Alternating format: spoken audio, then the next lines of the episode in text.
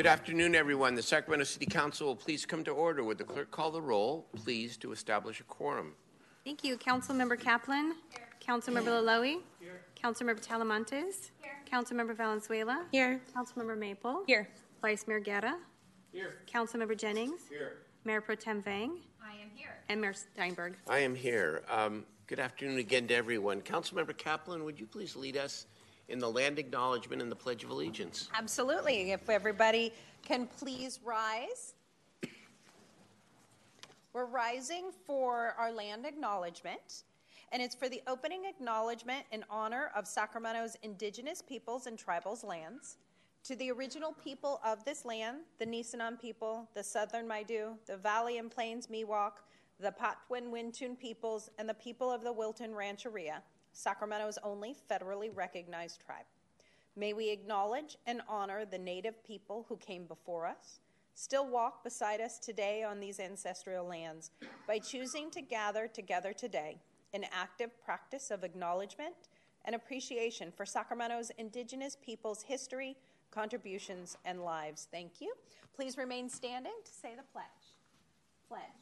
I pledge allegiance to the flag of the United States of America and to the republic for which it stands, one nation, under God, indivisible, with liberty and justice for all. Well, welcome to everyone. Welcome to my colleagues. Uh, welcome to the uh, city team, and most importantly, welcome to uh, the public, uh, both uh, in the audience and those that are watching online or on television. We have a full agenda today. Let me begin by asking the city attorney whether she has any report out of the closed session. Um, I have nothing to report at this time, Mayor. Okay, thank, thank you. you, Madam City Attorney. We begin tonight, before we get to the consent calendar and our discussion items, with a special presentation requested by our colleague from District 2, uh, Councilmember Sean Loloee, with regard to the, to, uh, the situation in Iran and the citizens in Iran. And I just want to thank you, first of all, for uh, bringing this forward. You know, we um, it, it, for many reasons, including um, giving maybe all of us some perspective on. Um, sometimes we fight here and and, and uh, we argue about many things, many important things, sometimes some not so important things. And then you see what's going on in Iran and what the people are struggling with. And uh, that perspective is very important. So, don't want to take away your thunder, but I just want to say thank you for bringing this forward.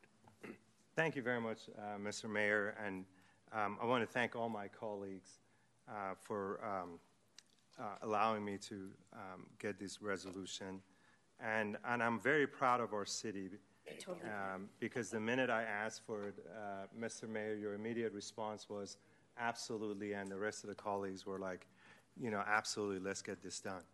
Um, you know, in the this resolution was ready approximately, I want to say about three weeks ago, but I held on to it um, in the spirit of Women's um, History Month and tomorrow being the International um, um uh, Women's um, Day, um, because they're, they're linked. Uh, just a quick overview. On September 16, 2022, Mahsa Jina Amini was laid to rest after being harassed, arrested, and ultimately killed by Iran's so called morality police for simply wearing her hijab inc- incorrectly. Since her murder, the women of Iran have taken to the streets in more than 133 cities across the country to demand their basic rights and freedom to be respected, making their voices heard and demanding to be treated with dignity.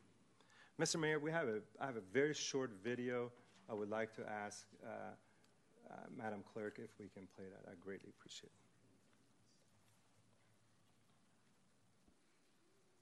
Staff, if you'll play the video. To our brothers and sisters across the world, Iran is on the minds of many right now. Earlier this year, Mahsa Amini was brutally beaten and imprisoned by Iran's morality police because she wasn't wearing her hijab correctly Amini died while at the hospital due to cardiac arrest. This led to massive protests across the country and, by extension, massive government crackdown. Mahsa Amini wasn't the first victim of the brutal regime. No, not even close. The Iranian government has been inflicting terror on its people, particularly through the denial of basic human rights to women, since the birth of its current regime. However, her death galvanized an entire country to action. It not only angered the people of Iran into protest, but it woke the world up to a reality which Iranians have experienced firsthand for decades. It was the last straw in a long history of hate, oppression, and violence. In the months following Mahsa's death, Iran's government has cracked down on protests through any means they deemed necessary. Protesters have been shot dead in the streets. Women TikTok influencers have utilized their platform to criticize the Iranian government, many without a hijab, only to disappear. Protesters, over 450 as young as 10 years old, have been killed in cold blood as a warning against continual defiance. The Iranian people have suffered far too long. By raising awareness, our hope is that more and more people will know and be able to help. We appreciate your help in spreading our message. To the people of the world, especially the ones living in democratic countries, your leaders don't listen to us. But they listen to you. Remember George Floyd? Today, Mahsa Amini is Iran's George Floyd. But why should you care? Why should you stand by us? A peaceful Iran means a peaceful Middle East. Means less weapons and financial support to Russia for invading Ukraine. Means less sponsorship of terrorism. Today, in the streets of Iran, people are being slaughtered for fighting for their human rights. Let your leaders know you care about Iran because you care about your country. Connect us to the world. Be our voice.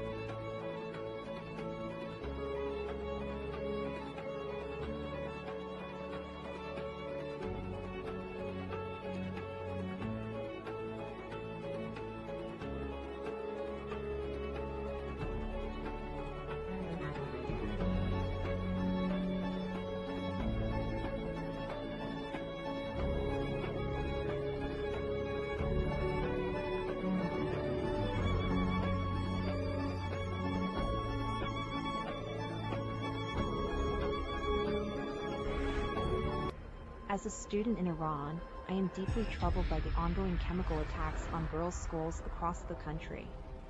I never imagined that my school, a place of learning and safety, could become a target of such a cruel and inhumane attack. These attacks are not isolated incidents, but are part of a broader pattern of oppression and violence against women and girls. We demand that the international community take urgent action to address these attacks and hold those responsible accountable for their crimes. We need your support and solidarity as we continue our struggle for a future where all students can learn and thrive in safety and dignity. Thank you. Um, again, I want to uh, turn um, turn the mic to some of the wonderful people that are here in the crowd.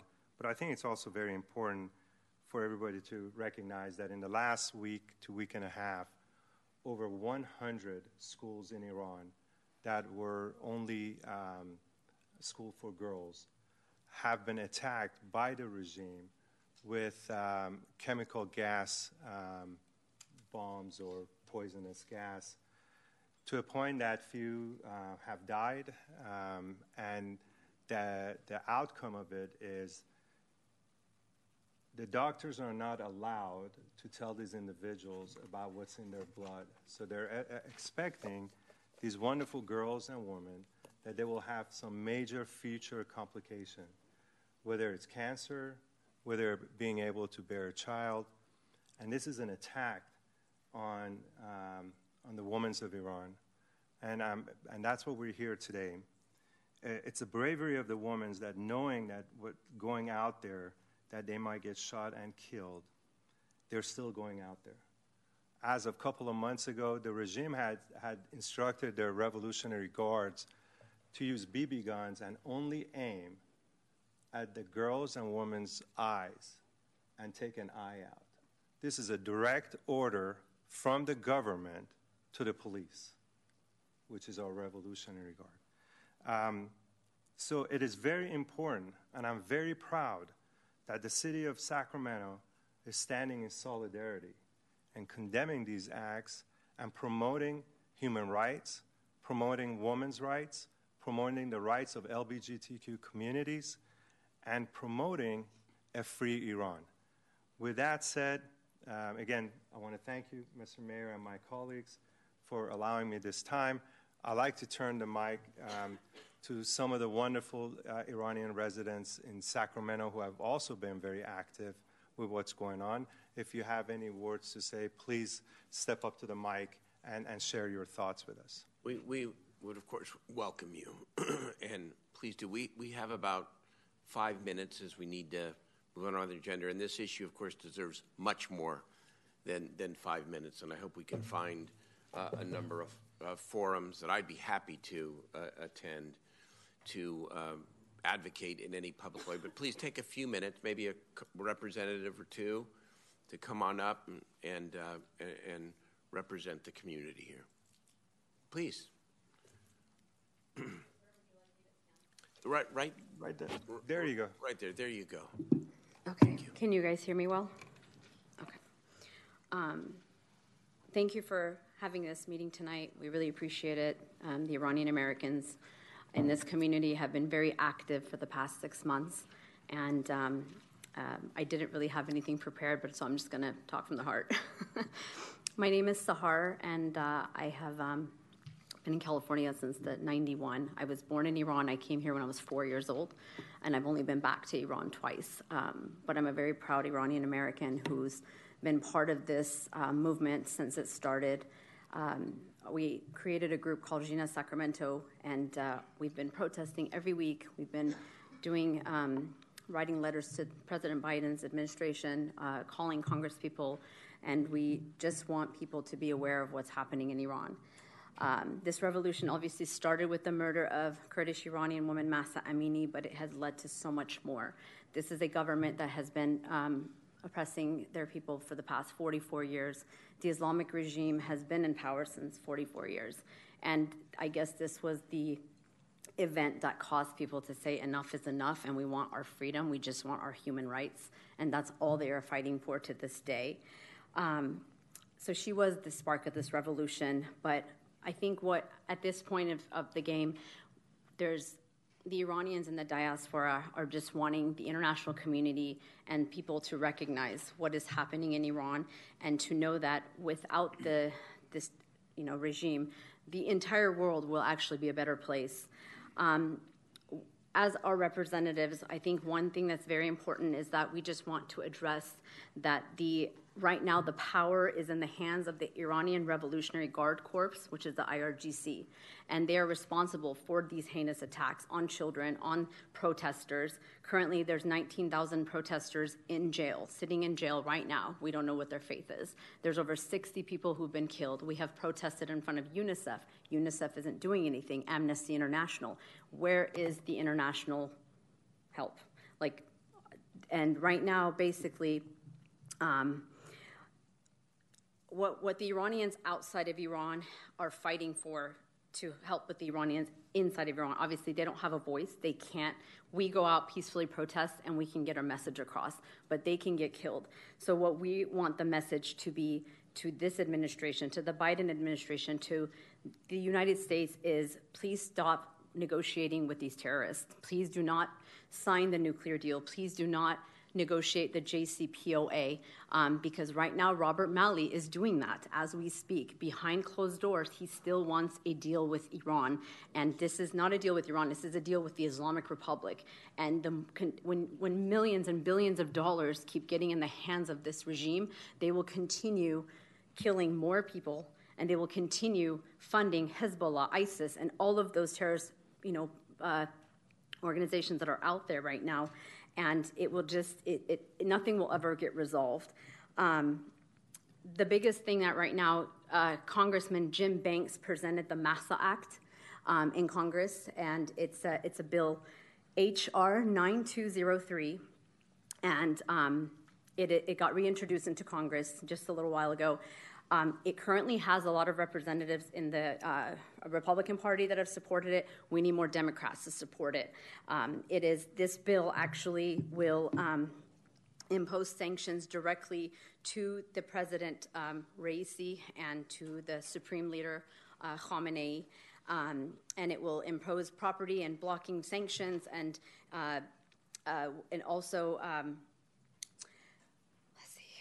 um, okay, we, we, we'll make sure that we okay. all take a yeah, good yeah, look yeah. at that. So okay? the HR 9203 yeah. is basically what we want that everybody to, um, to uh, vote to, to have this act be um, in, in Congress. And, uh, and just, um, I know I have like another minute left and I'm done. Um, we just would really appreciate for you guys to be our voice. And I know I introduced you at the Capitol um, when you were there, and thank you for your support, Mayor, for being there that day. And um, and uh, let's just keep Iran on the on, on, the voice of everyone's mind so we can continue moving forward. Thank you. Thank you. Thank you and, very much. You know, to just finalize that, yeah. we just want to be the voices of Iranian people outside of Iran. And I think our being so unified, we're not looking for government uh, reform. We definitely want a government change. And hopefully that's the path that we've taken. So, with that said, it, it gives me a great honor to present uh, Mr. Golshani and Sahar uh, this resolution. So, if you guys would like to come to come on front, up, we'll take, a up, picture, we'll take a together and present the resolution. Okay? Thank you.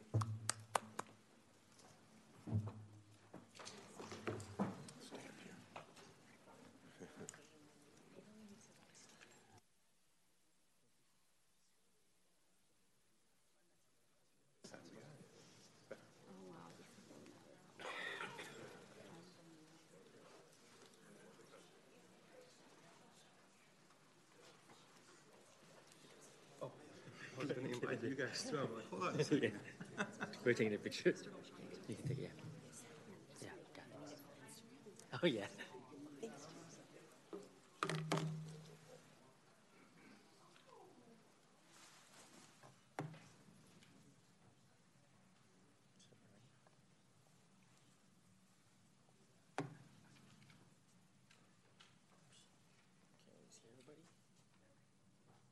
Oh, Uh, ready? One, two, three. One more. Oops, there we go. One, two, three. One. Sorry, I'm just trying to fit everybody. One, two, and three. One more. You're welcome. One, two, and three. One more. One, two, three. Thank you.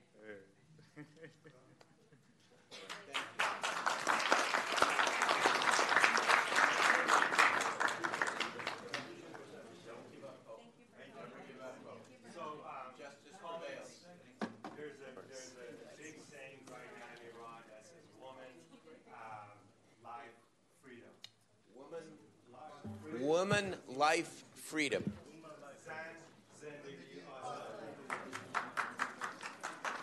Thank you.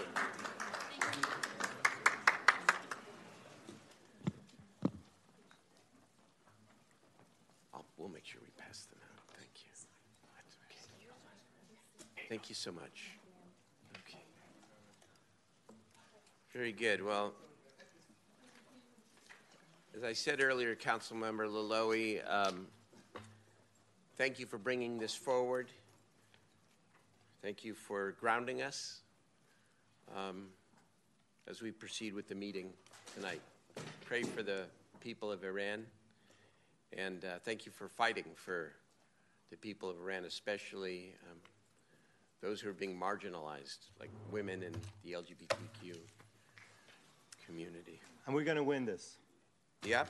You know, um, enough is enough. Human rights and equal rights, um, it should be mandatory across the world. Uh, it's non negotiable. So thank you very much, Mr. Mayor. You're welcome. So we move from the, the human rights around the world to the city's consent calendar. uh, and all different, but all important in its own way. Uh, and so, members, are there any items on the consent calendar that you would like to be uh, discussed or voted on separately? Councilmember Maple? Just a comment on item 20. Okay, we'll hold off for a moment while we get the list here from anybody else. Anybody else? Okay. Um, go ahead. Why don't you speak on item 20, please? Thank you, Mr. Mayor. I just wanted to start out really briefly just to thank Amy Williamson uh, for, for doing this project. This is the Guaranteed Income Project.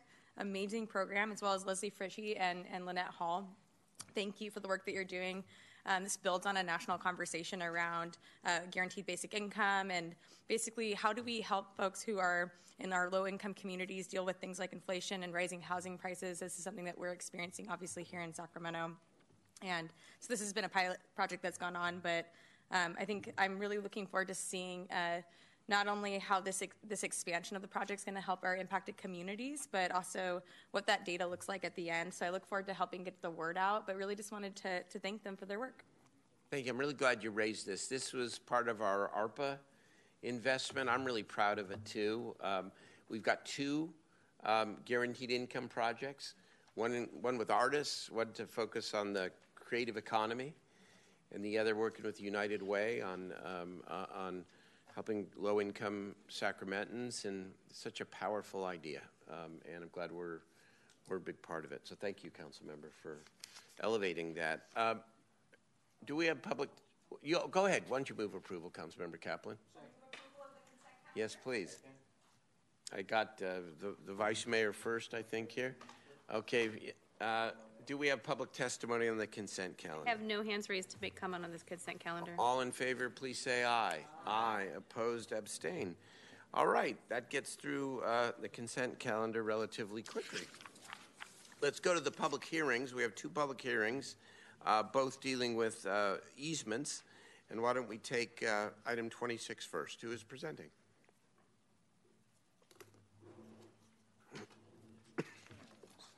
Thomas Adams. Mr. Adams.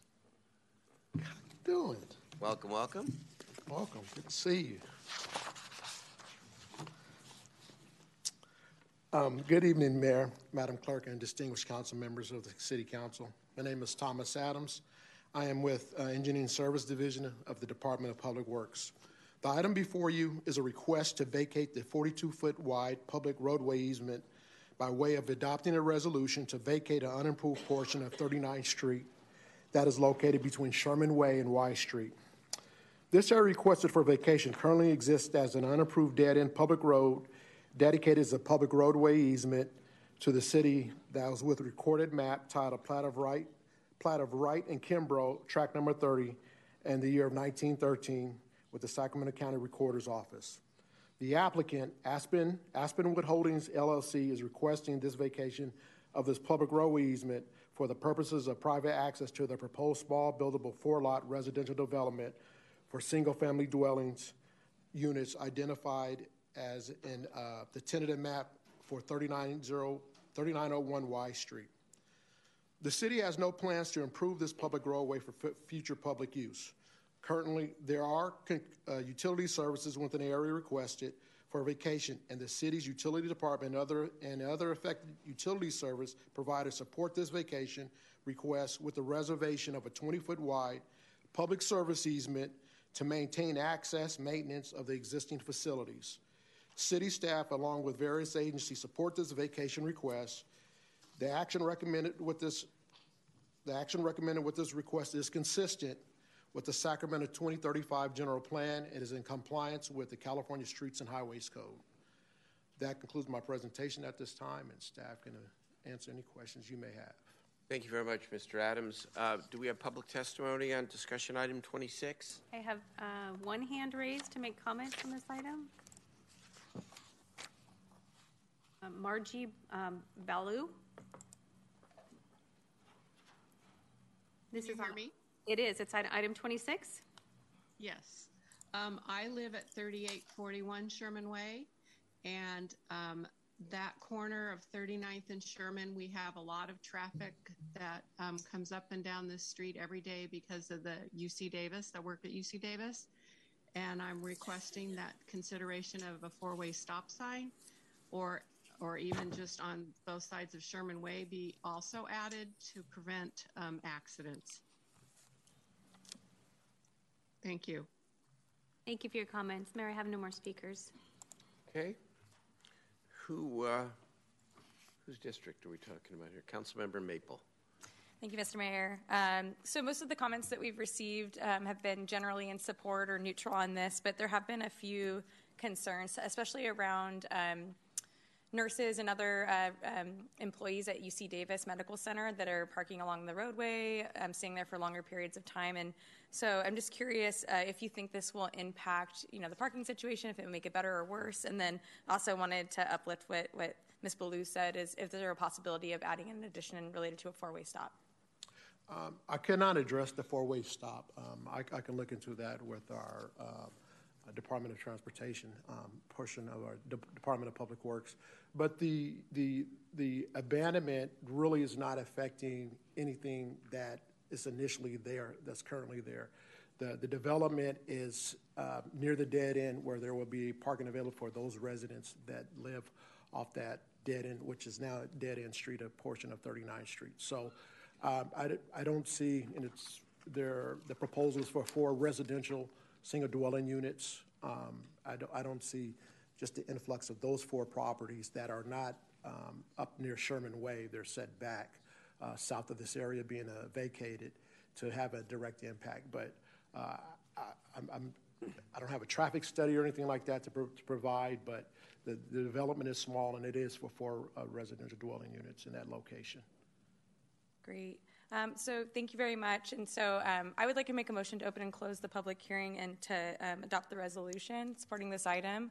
Um, it is just a um, it's just a roadway that goes in. It hasn't been used uh, by by the neighbors, and I think it's going to um, add a benefit that we're adding housing to the neighborhood. So thank you. Is there a second? Councilmember Jennings seconds. Okay. Um, okay, gotta. It's like Jeopardy. You gotta be quick. Okay. All in favor, please say aye. Aye. Opposed, abstain. Thank you, Councilmember Maple. Thank you. Mr. Adams, you doing uh, item 27 as well? That's it. Okay. Can't get rid of me when I a come. double- I It's a double header. Let's go. I'll stick around. Well, the item I have for, in front of you this evening is item number 27. Um, and, um, and it's the item to be, um, before you request a vacation, a vacate a portion of the Pugway, I'm sorry. The item before you is to request to vacate a portion of the public road and utility easement by way of adopting a resolution to vacate uh, two areas, 22 feet width and length along L Street and N Street, specifically between 11th and 13th Street, adjacent to Capitol Park. Uh, before I get into the meat of the background of this vacation request, there's a change or edit to in the resolution in section five that I would like read into record. Um, in section five, the last sentence says the vacation shall be effective when the city design, designatee re- records this resolution in the office of the county recorder.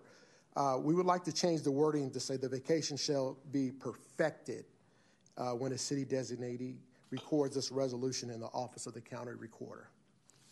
And with that, um, on behalf of the state of California, the, count, the California Joint Committee on Rules has requested the vacation of a portion of the public roadway easement and utility easement for the purposes of the new Capitol Annex building project, which includes an on-site ingress and egress underground parking garage with ramp access along the southern segment of L Street and the un- northern section of N Street between 11th and 13th Street adjacent to Capitol Park.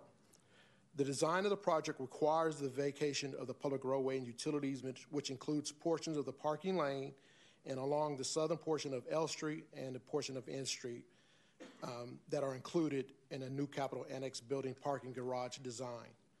This request has been routed and reviewed by the affected stakeholders within the city and public agencies. Several conditions are required to perfect this vacation request.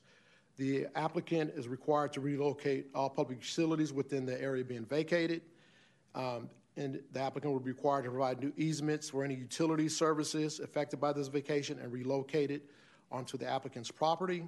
In addition, the applicant will be responsible to execute an easement and maintenance agreement with the city for any future, for any features or property within the area being vacated that will be maintained by the city. City staff, along with various agencies, support this vacation request. The action recommended with this request is consistent with the Sacramento 2035 General Plan and is in compliance with the streets and California Streets and Highways Code. Um, that concludes my presentation. Staff can answer any questions you may have. Here's Councilmember Valenzuela. Do you want to make a opening comment? Do you want to hear from the public? Uh, Let's hear from them. go ahead. I have no hands raised Okay. to make public comment on this item. Councilmember Valenzuela, go ahead. Thank you. Okay. Uh, Thank you for the presentation. Um, So have there been any changes? I know there's been litigation around this project. Are they, is the easement still required? Have they made any changes that might impact this moving forward? Are you aware? Not that I'm aware of. Okay. Uh, There's representatives, I, I hope they should be available here um, if there's any specific detail for the state that may have, but we're, we're- when none were brought to my attention, um, Okay. as up to the day of this, we presented this. Are the, are the project folks online? Are they? I just would love, I know that's been a very, it's been a very closely watched project in my district. So um, I would love, I know the lawsuit um, was something that a lot of folks were following, and I'm not sure if the project design has changed in any way that would impact this. It's possible that nobody's there. Okay, well, I mean, I'm fine opening and closing the public hearing and moving this item. I, I would love to get any follow-up if, if they have it. I haven't heard anything about any changes that they might be making as a result of the, of the lawsuit and the Well, ongoing Well noted. work We'll there. do that. Thank you. Um,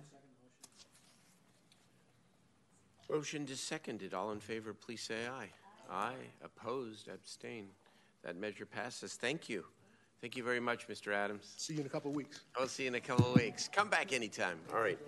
Um, we now move to item 28, which is an item we continued from the last council meeting because the hour got late and we wanted to make sure that we gave this uh, uh, full attention because it's really important. And so. Uh, Notice I was pretty high on the agenda, so appreciate that. Yeah, right. So you didn't have to wait till the end this time. That. There you go. Welcome to you. Well, good evening, Mayor, uh, members of the council, Matt Hertel, Long Range Planning Manager. So this evening, you will hear the story of our housing policy and planning work, setting the table for future discussions with council. Staff is also requesting your authorization tonight to apply for a new pilot funding program only available to pro-housing jurisdictions like Sacramento. In April, we will present our Housing Elements annual progress report, including the number of new market rate and affordable housing units that were developed in 2022, as well as a status update of the 49 adopted housing element implementation programs.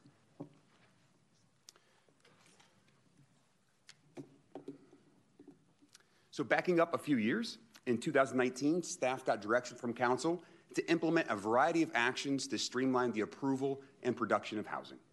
These 50 plus actions primarily focused on the levers under the city control, including planning for and allowing all types of housing, otherwise known as land use and zoning, housing approvals, otherwise known as site plan and design review and building permit process, fees and incentive programs, and obtaining affordable housing funding. As an outcome of this work, the Housing Policy Working Group was also established, and this group meets quarterly to get early input from a variety of housing stakeholders. And many of the completed actions focused on housing grants, accessory dwelling units, and streamlining the approval process for housing projects. Per state requirements, in mid 2020, the city initiated an update to the housing element, or the eight year housing strategy. The remaining housing element, uh, the housing streamlining menu of options were folded into the housing element programs. Council adopted the 2021 to 2029 housing element, well, in 2021. And it includes 59 policies that set the city's housing policy direction through 2029. also includes 49 programs to be implemented over the eight year period. As an overview and update, these programs will be presented to Council in April. Uh, I won't get into a lot of detail, but I did want to mention one of the programs that has already been completed. Program 11 is to obtain the state's pro housing designation. And we can check that box clearly because in February of 2022, the city of Sacramento became the first in the state to receive a pro housing designation. And this de- designation is a demonstration of going above and beyond state requirements to encourage the production of housing. This designation provides us with a preference for when we apply for state infrastructure and affordable housing grants.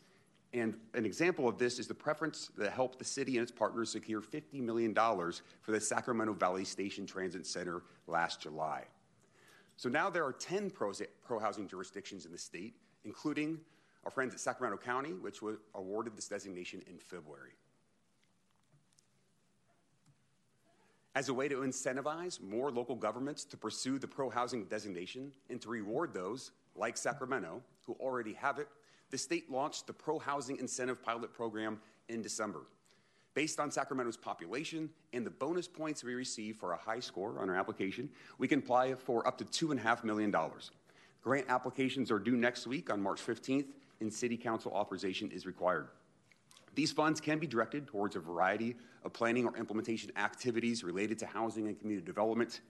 But due to the need to get more affordable units built as quickly as possible, staff recommends using the funds to assist with local gap financing for a priority affordable housing project or projects, and thereby leveraging additional funding sources.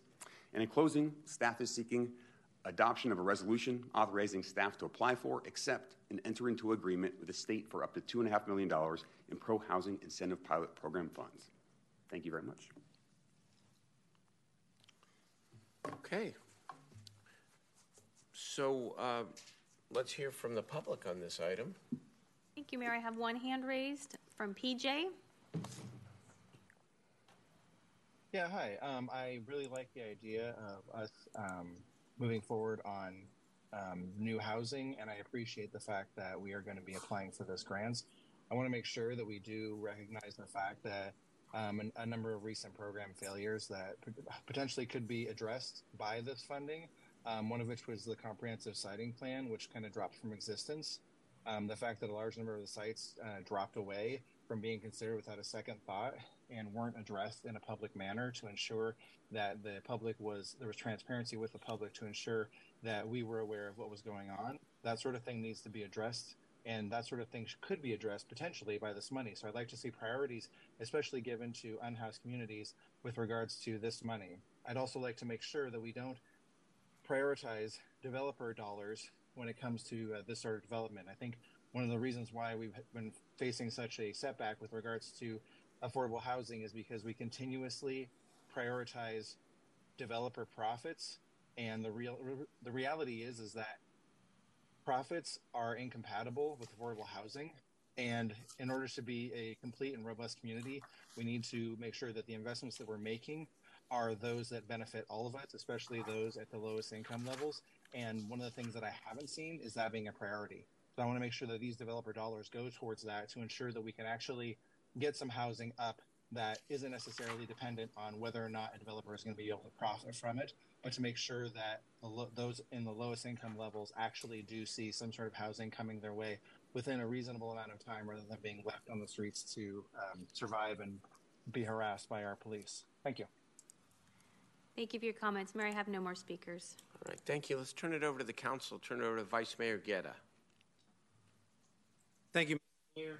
Thank you, Mr. Mayor. I wanted to first, uh, you know, thank all the staff and everyone involved in the uh, the multi-year approach. Even you know before the pandemic, we took on a number of initiatives that were controversial, but you know helped us get moving forward on on expediting and figuring out how we can produce more um, more of this affordable housing. I mean, one of the uh, positive things like we wouldn't have had uh, such activity now on in areas on vacant lots in Stockton Boulevard that are built that are where we're having affordable housing being constructed. If it wasn't for figuring out uh, the uh, a better permitting process, a better streamlining process, and we can see those homes being constructed today. So I wanted to thank uh, all the all of uh, the different uh, staff, both not only in planning but in the other departments for that.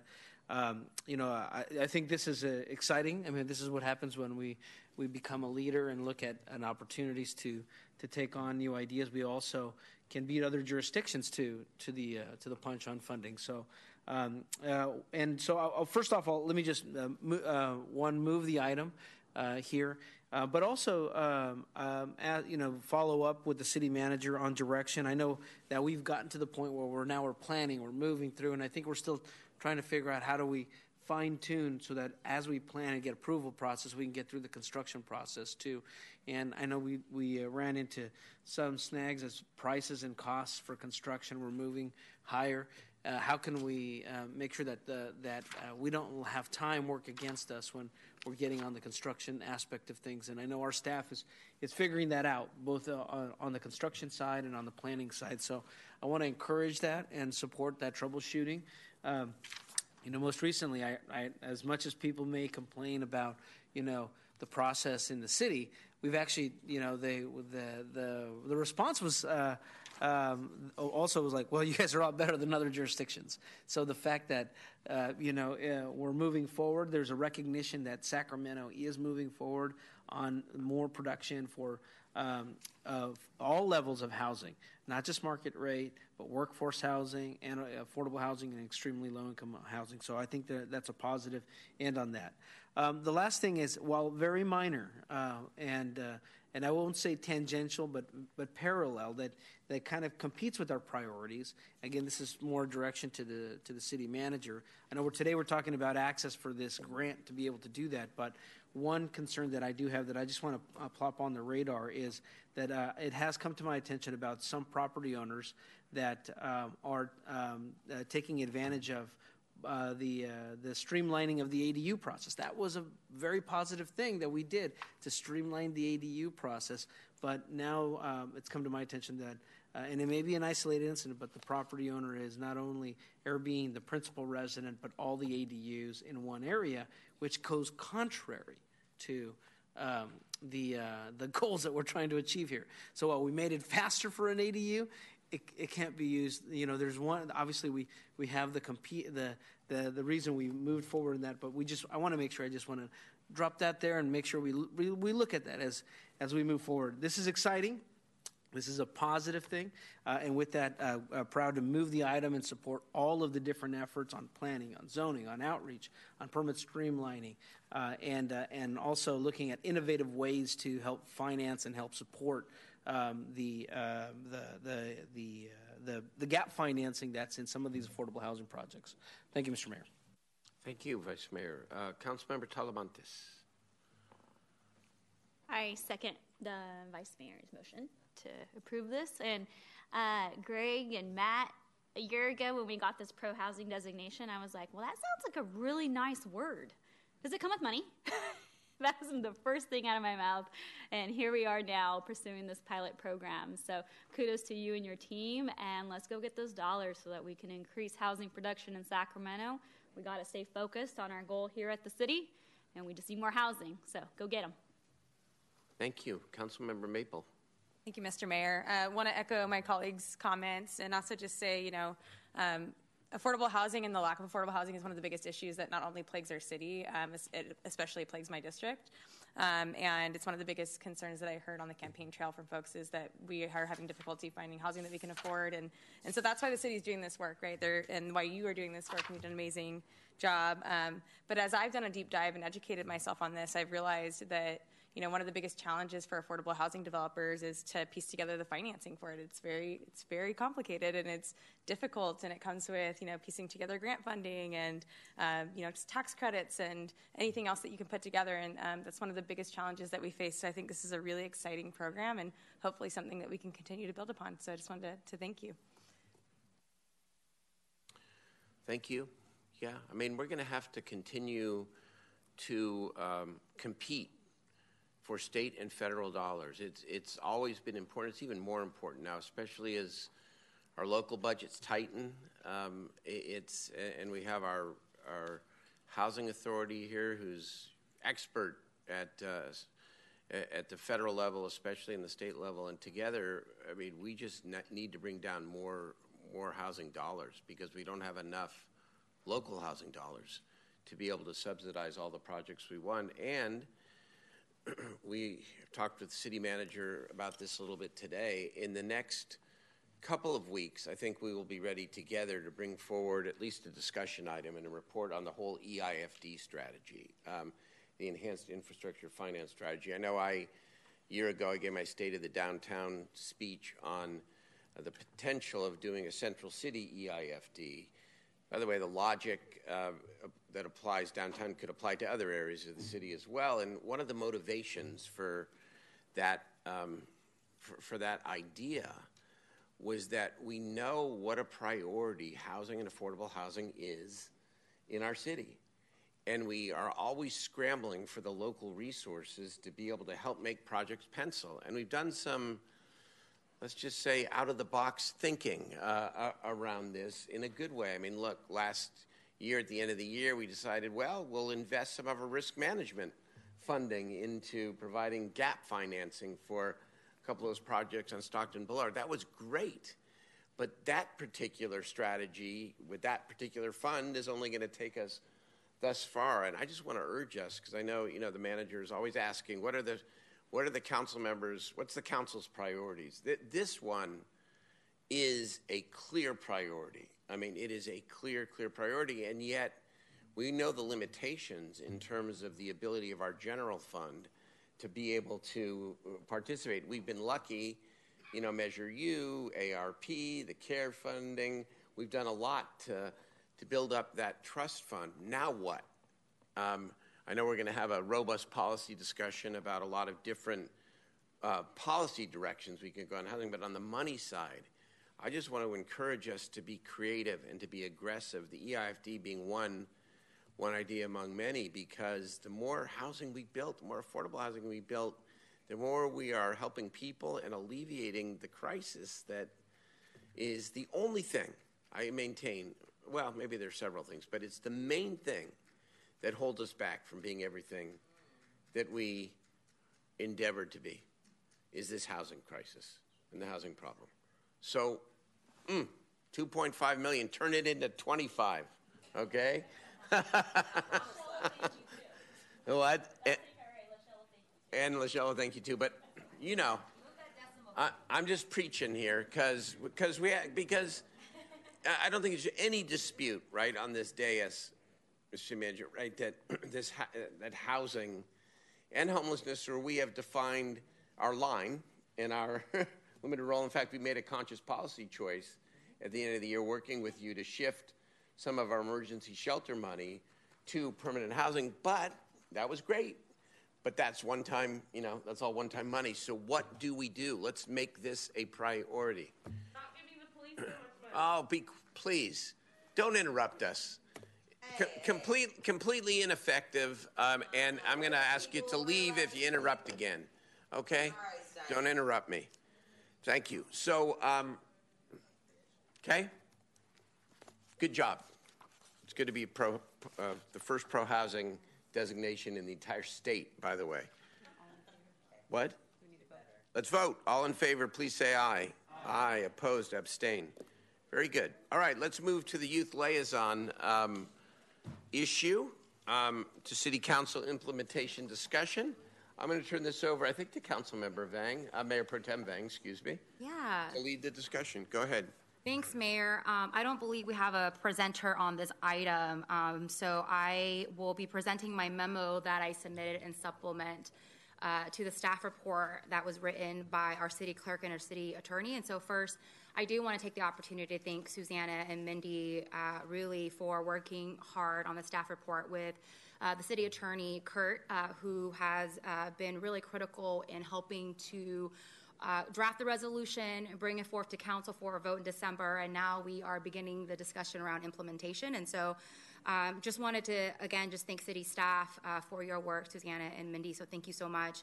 Uh, what we're discussing this evening together as a city is historical, um, and it's really about our continual step to ensure that we continue to uplift and center our young people in the city, uh, but most importantly, ensuring that their voices uh, are at the table. Um, our city has really come a long way.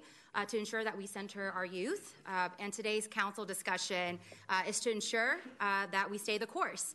Um, as I shared before uh, in previous um, council meetings and in the community, um, having a youth voice here on the dais does make our city better and it makes us as a council a more effective governing body.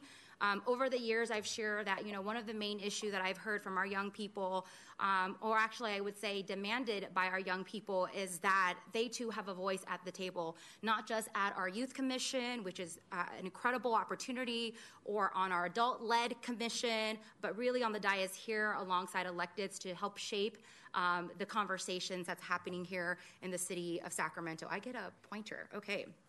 Um, I do want to make it clear that the staff report that was submitted by our city clerk and our city attorney um, is really simply an outline uh, for an approach in creating and developing the implementation plan.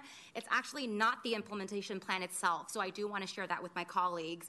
Uh, but it does have items that I think all of us should consider as we move forward. Um, and this staff report is really a beginner, a beginning conversation for us to approach how we would like to implement this plan. Um, nothing has been operationalized, um, which is why I sent my memo uh, with recommendations so that we can really begin that discussion here tonight.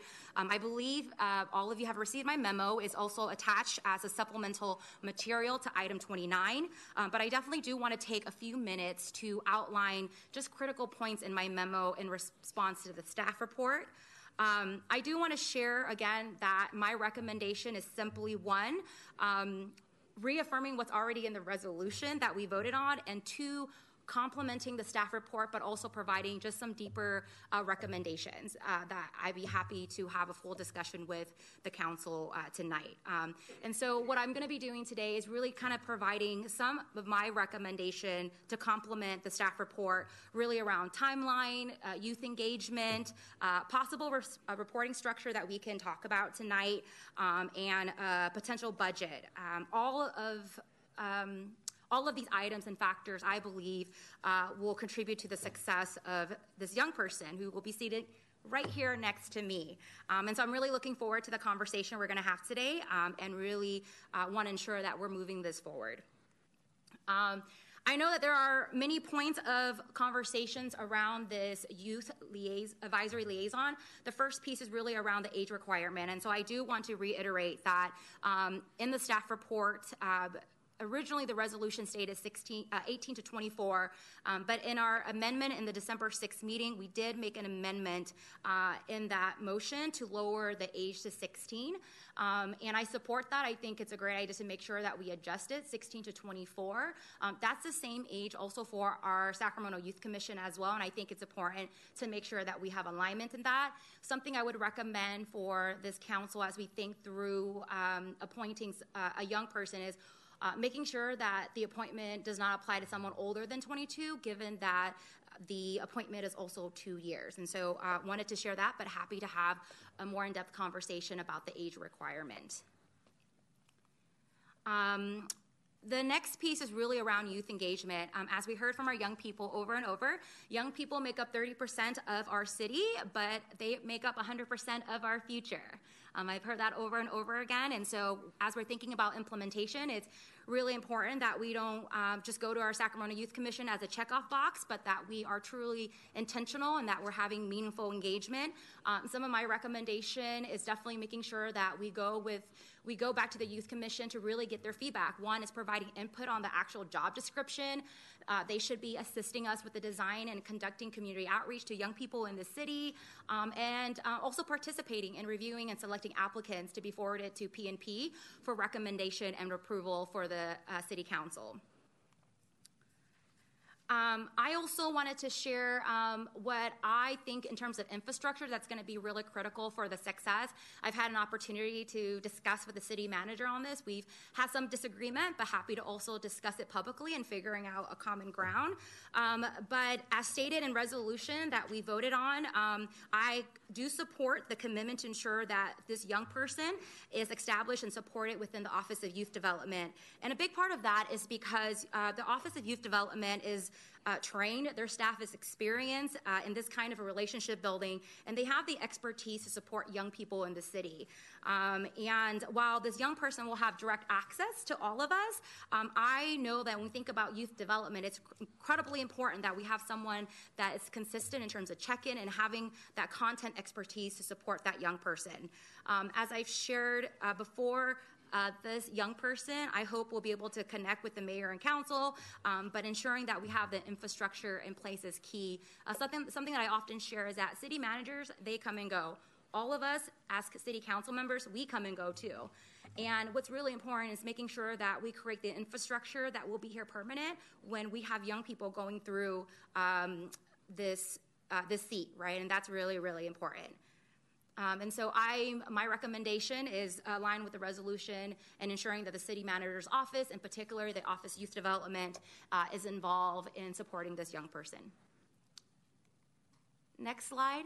Um, I also wanted to uh, give shout out to our city clerk um, and just really talking about the role that the city clerk will play. I've had meetings with Mindy as well, and she's been incredibly helpful.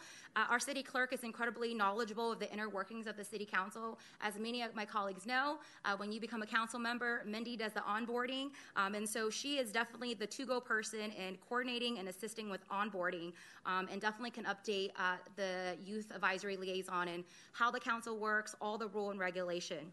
Again, but I do want to note, uh, no offense to Mindy because she's incredible. Um, while she's great at doing the coordination and the onboarding, um, it's really important to make sure that we still have a youth development content expert really next, working next to the youth uh, advisory liaison to ensure their success. And this part is absolutely critical. Right now, um, PNP really serves a critical role in making recommendations to current various city boards and commission. As you all know, they conduct interviews, they make recommendations to mayor and council concerning appointments. Um, and given that we are the first city in the nation to have a young liaison, processes does matter um, and it's incredibly important and i uh, believe and i think it's also in a resolution as well that pnp should absolutely play a leadership role in the development and presentation to the council of the full implementation. My only recommendation is making sure that as pnp is working through the implementation process that the sacramento youth commission and young people are um, truly part of the process in the development of the implementation as well. So that would be my recommendation um, I shared this a little bit earlier. Um, this is something that the city manager and I also discuss. Um, I think it's going to be really important to make sure that this young person obviously have full access to the city council, uh, but we also discussed that uh, we believe that the executive committee of the city council, the mayor, the vice mayor, and the mayor pro tem, which the mayor doesn't change too much every four years, every eight years, maybe every 12 years. Uh, every or every 16 but the vice mayor and mayor pro tem does change. Um, and i think it's important to have the youth advisory liaison uh, really be able to direct um, you know for their offices to be open to support our youth advisory uh, liaison for additional mentorship and policy policy support to ensure uh, the city's overall strategic vision. Um, and then this part in particular, uh, I just really want to reiterate what was already in the resolution, but really just the role of the youth advisory liaison, right? Um, and what they will be doing. They will definitely be attending all the regularly scheduled city council meeting, except for closed session and quasi judicial proceedings. Uh, we've run that through our attorneys already, so they can't participate in that, but they definitely can um, participate in our regularly scheduled meetings. Um, they will also obviously have a seat at the dais this seat right here.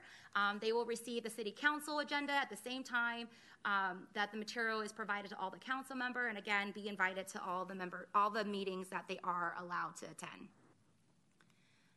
Budget consideration. Um, uh, if you read the staff report, there is a recommendation to ensure that we also provide a budget. I think it's also incredibly important that we set this young person up for success. Um, I support the allocation of a stipend uh, to follow to really allow flexibility and uh, to compensate them for their time and uh, their expertise uh, as a liaison. Um, this practice is also aligned with our compensation. Uh, with our compensation of uh, individuals serving other city commissions, um, but the cost is a little bit higher because this young person will be attending all of our city council meeting, um, and because of the frequency, the stipend is increased. Um, if you're curious about how I came up with the 25, I pretty much just took $20 an hour, times it by 20 hours a week, times it by five weeks, times it by 12 months, and that's pretty much an estimate. Uh, I also believe that it's really important that this person also have um, funds available um, in order to attend professional development conferences, just like council members here does as well. We also have access to travel and tech allowances. I want to make sure that this young person have access to that, and obviously they need a laptop and uh, basic uh, basic supplies. And so um, this budget was also something that um, I discussed with our city clerk as well. She did provide a budget, um, and this is just a, a sample budget for us to have a discussion. Um, timeline is also really important. I don't want. I want to make sure that this work doesn't fall to the wayside. I think making sure that we hold ourselves accountable to the young people of the city is incredibly important. And so, um, this is a draft timeline that our city clerk uh, came up with, and I just made some minor amendments. But just working backwards, you can see that you know we would I would love and open to discussion with my colleagues uh, for this young person to start next year in January. But if we want to do that, um, you know there is a timeline that we have to follow. Happy to adjust it, but um, I will start from March because we are now in March. Um, today is doing an update from the city manager's office um, and my memo, um, finalizing the age range determination. Hopefully, we can decide on that tonight. Although I we included that in our amendment in the December meeting, but happy to discuss it tonight again to make sure we finalize the age range. Um, Sacramento Youth Commission will be meeting in April. Um, I have spoken to the city manager and the city clerk. Um, they're happy to make sure that we do a presentation to the Sacramento Youth Commission to really provide meaningful input. Um, and then in April, PNP can begin those conversation, uh, looking at a draft proposal that staff will have ready. Um, this is just again a timeline in June, hoping that maybe there's a draft implementation for council to approve. Um, if you all think we, it doesn't need to come back to council and we go forth and allow P&P to do the process with our Sacramento Youth Commission, happy to do that as well, uh, but just wanted to do to make sure that we have a loop around. Um, and then in the summertime, we would do outreach recruitment.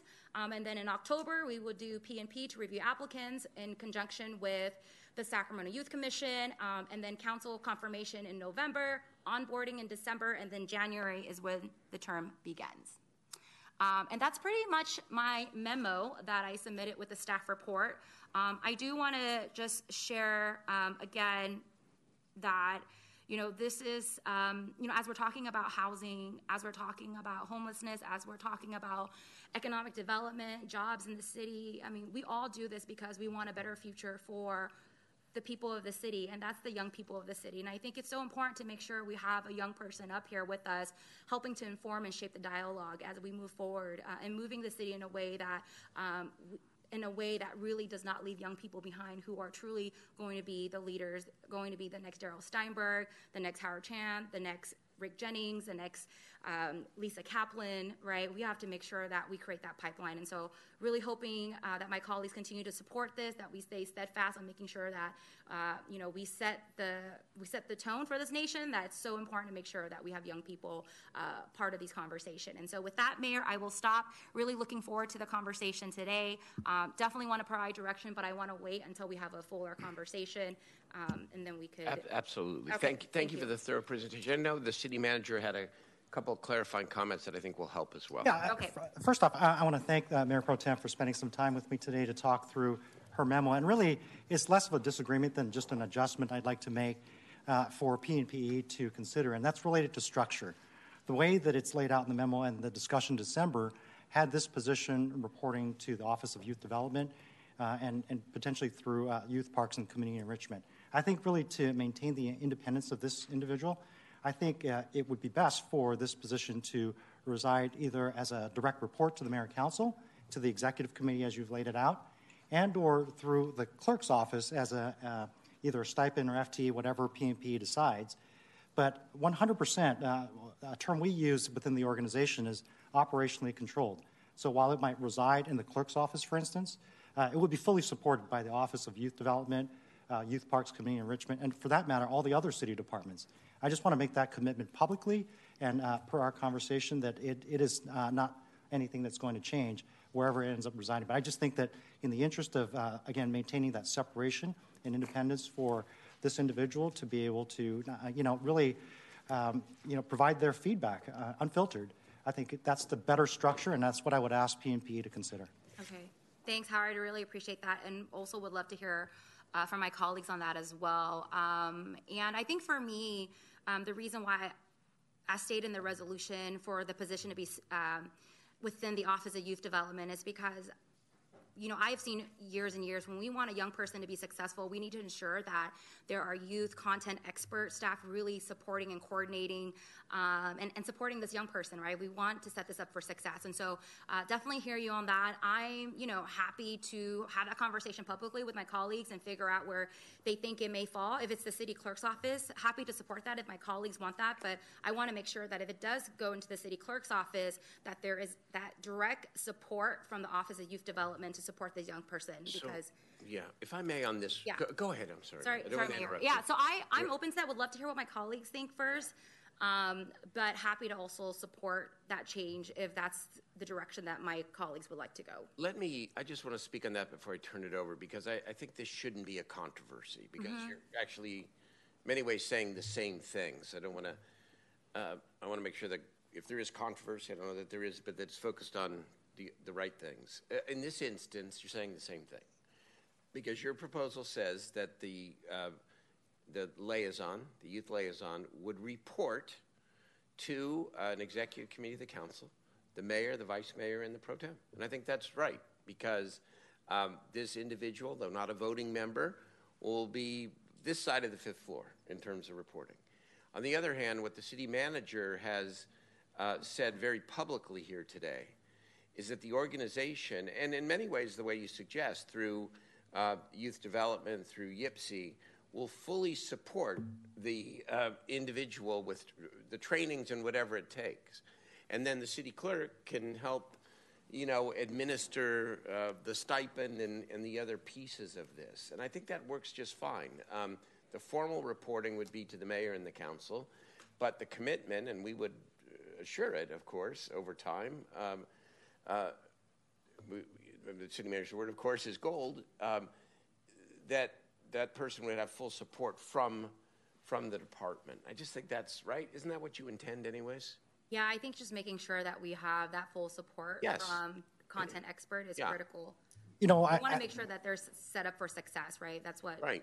One of the things we discussed uh, during the lunch hour here is really, I- I'd be even open to having this person sit next to our youth development folks. I mean, just to really embed it. I think the formal reporting structure is important uh, Mhm. for transparency's sake and for the independence that, that you and I have talked about. So, Mhm. uh, so I don't, I don't think there's really any question about support from the organization. There shouldn't be, but I'm on the record here saying that they have the full support. Okay. Okay. Thanks, Howard. Appreciate that. Okay. Um, why don't we hear from the public, then we'll turn it to the to the members for full discussion. Okay.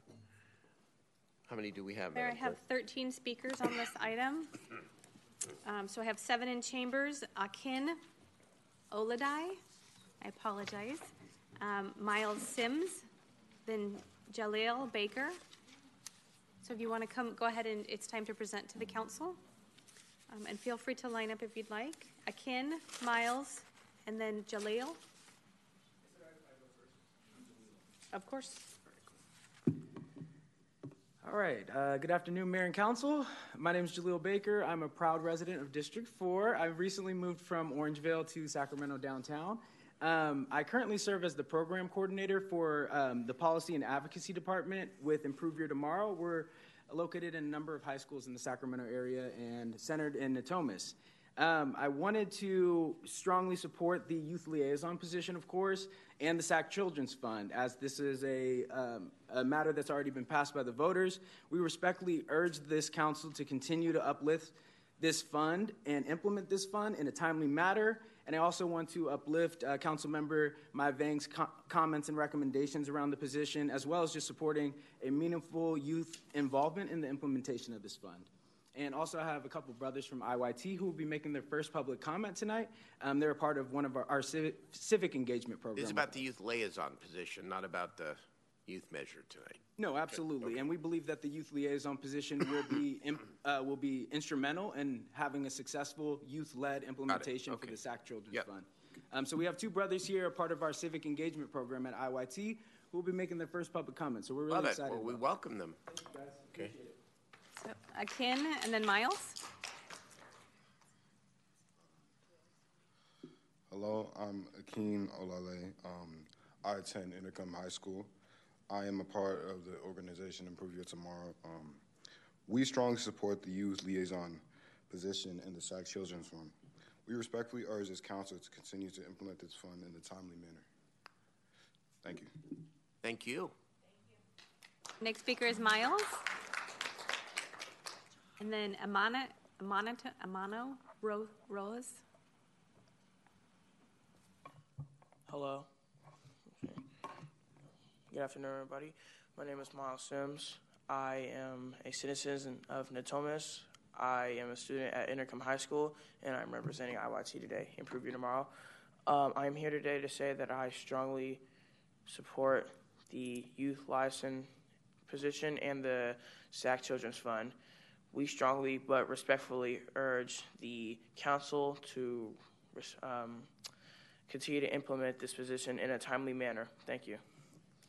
Thank you. Our next speaker is Amaliano Rosas, and then Isaac Gonzalez.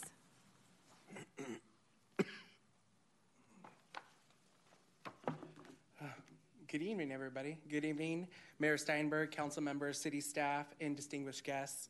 My name is Emiliano Rosas. I'm the project coordinator for the Youth and Family Collective, an initiative by Pro Youth and Families. I also have the pleasure of being a representative of the SAC Kids First Coalition. On December 6, 2022, City Council made history by creating the position of Youth Advisory Liaison to sit on the dais with all of you. This was a huge win for youth in the city of Sacramento and helped elevate their voice in city policy making. For the next steps, I would like to see the Sacramento Youth Commission play a significant role in the design and execution of the implementation plan for the Youth Advisory Liaison. I strongly urge your yes vote in continuing it on in the implementation process, ensuring the youth liaison is adequately compensated, and ensuring city staff start recruitment efforts before the school year ends because high schools, community colleges, and university campuses provide enormous access to potential applicants. I appreciate your time. Thank you for your comments. Next speaker is Isaac Gonzalez, then Keon Bliss. Good evening. Thank you, Mayor, City Council. My name is Isaac Gonzalez. I'm a lifelong resident of the city of Sacramento. For informational purposes only, I'm the president of the Tahoe Park Neighborhood Association. Uh, and back in December, when this first came to council, I called in for my support, um, to voice my support about this idea. Uh, and I shared with you at the, at the time that the Tahoe Park Neighborhood Association had just adopted uh, in our new bylaws that we would uh, hold a space for a youth board member for the first time in our 30 year history. Maybe an oversight in the original bylaws, but nonetheless. Um, he was. This is my time now. Hold on. I remember fighting for that. so uh, now I will come back to you. And in January, uh, we did take a our first youth uh, board uh, council board member of all time in Tahoe Park. So we have a really terrific um, board member. And I want to tell you that in my personal experience, already in just three months, it has really impacted our association. We have youth input and a backstop now to check that the ideas that we're putting outwards are actually going to resonate with the young people in our neighborhood. We've never been able to do that before. We've had increased volunteerism. We have just increased energy within our organization. She uh, recently just uh, participated in our annual board retreat where we sit down for hours and hours and hours and talk about all the things we want to do for the next year, for five years, for our budget, what are our priorities. And it's just so refreshing to have that young voice included with us. Now, just like you, she, her um, her vote on, on our panel is just ceremonial, and she provides a lot of, uh, uh, recommendations. But I, why can't we make this space? It just makes so much sense. As the council member Vang said earlier, you know, this is our future, this is our, our community, and this is a great way to inspire people to be those future leaders. There's young people in here tonight who are here because this is uh, their assignment for school. Imagine if it was just not a dream that one day you would be participating uh, in city council, but you would really actually have an opportunity there. I think it's a great idea, and I just want to give my full support to it. Thank you.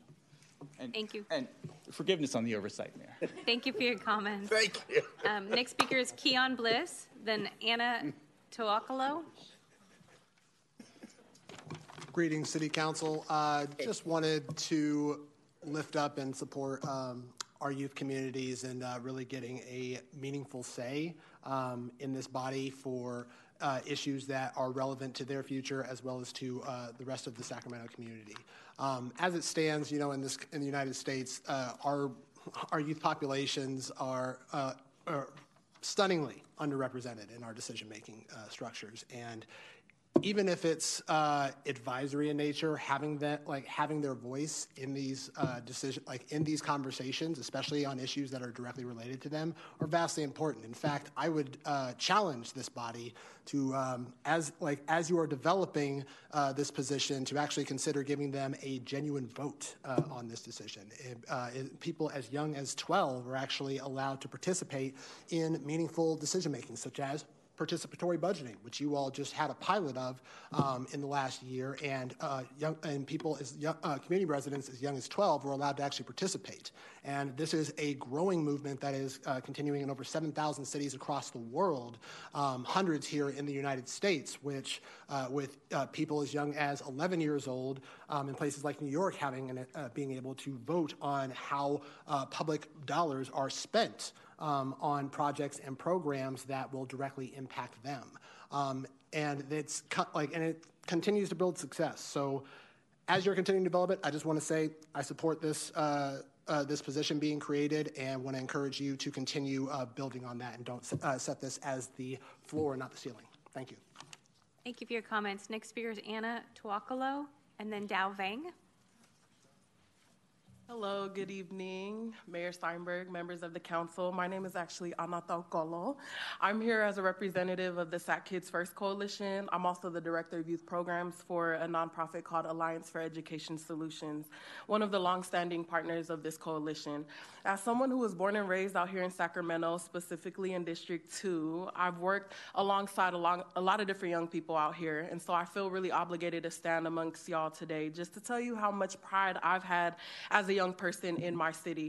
I also know personally that when that pride is no longer there and when youth don't feel connected to their city, it's a lot easier to disrupt, disengage, and dismantle systems that weren't created for them to succeed in the first place. And so I'm here just to ask that you all please consider to pass this process along with the implementation process and the recommendations that were just made to you all um, so that young people can feel absolutely proud of their city and also come to an understanding that that their council loves and empowers youth voice for not just themselves, but also their families and their communities and the future of this city. Um, please consider putting your trust in young people because, as we always say every single time we're here, that young people are not just 30% of the population today, they are 100% of our future, and they deserve a seat at the table where decisions are being made that have things to do with them as individuals. And so I'm asking that you all please listen to the youth development plan, that title that was also created a couple years back at one of our youth town halls, which Mayor Steinberg attended. And the title is Nothing About Us. Without, Without us. us. Nothing about us? Without us. All right. Thank you all so much. Thank you for your comments. I have eight speakers online. I have eight speakers online. The first is Dow Vang, then Angela Maldonado. Hi, um, I hope you, you can all hear me, but uh, good evening, Mayor and City Council members. Uh, my name is Dow, and I'm a resident of the city and also identify as a young adult and youth ally. Uh, just before I get started, just uh, with it being Women's History Month, I wanted to offer my, you know, congratulations on another historic historic achievement of being a majority woman-led Sacramento City Council, and also being the first city council to establish a youth position who will inform uh, council decision as well. Right. Uh, with this, uh, the council has made great strides to ensure that our youth's voices are heard in the city's uh, policy making decision, decision as well.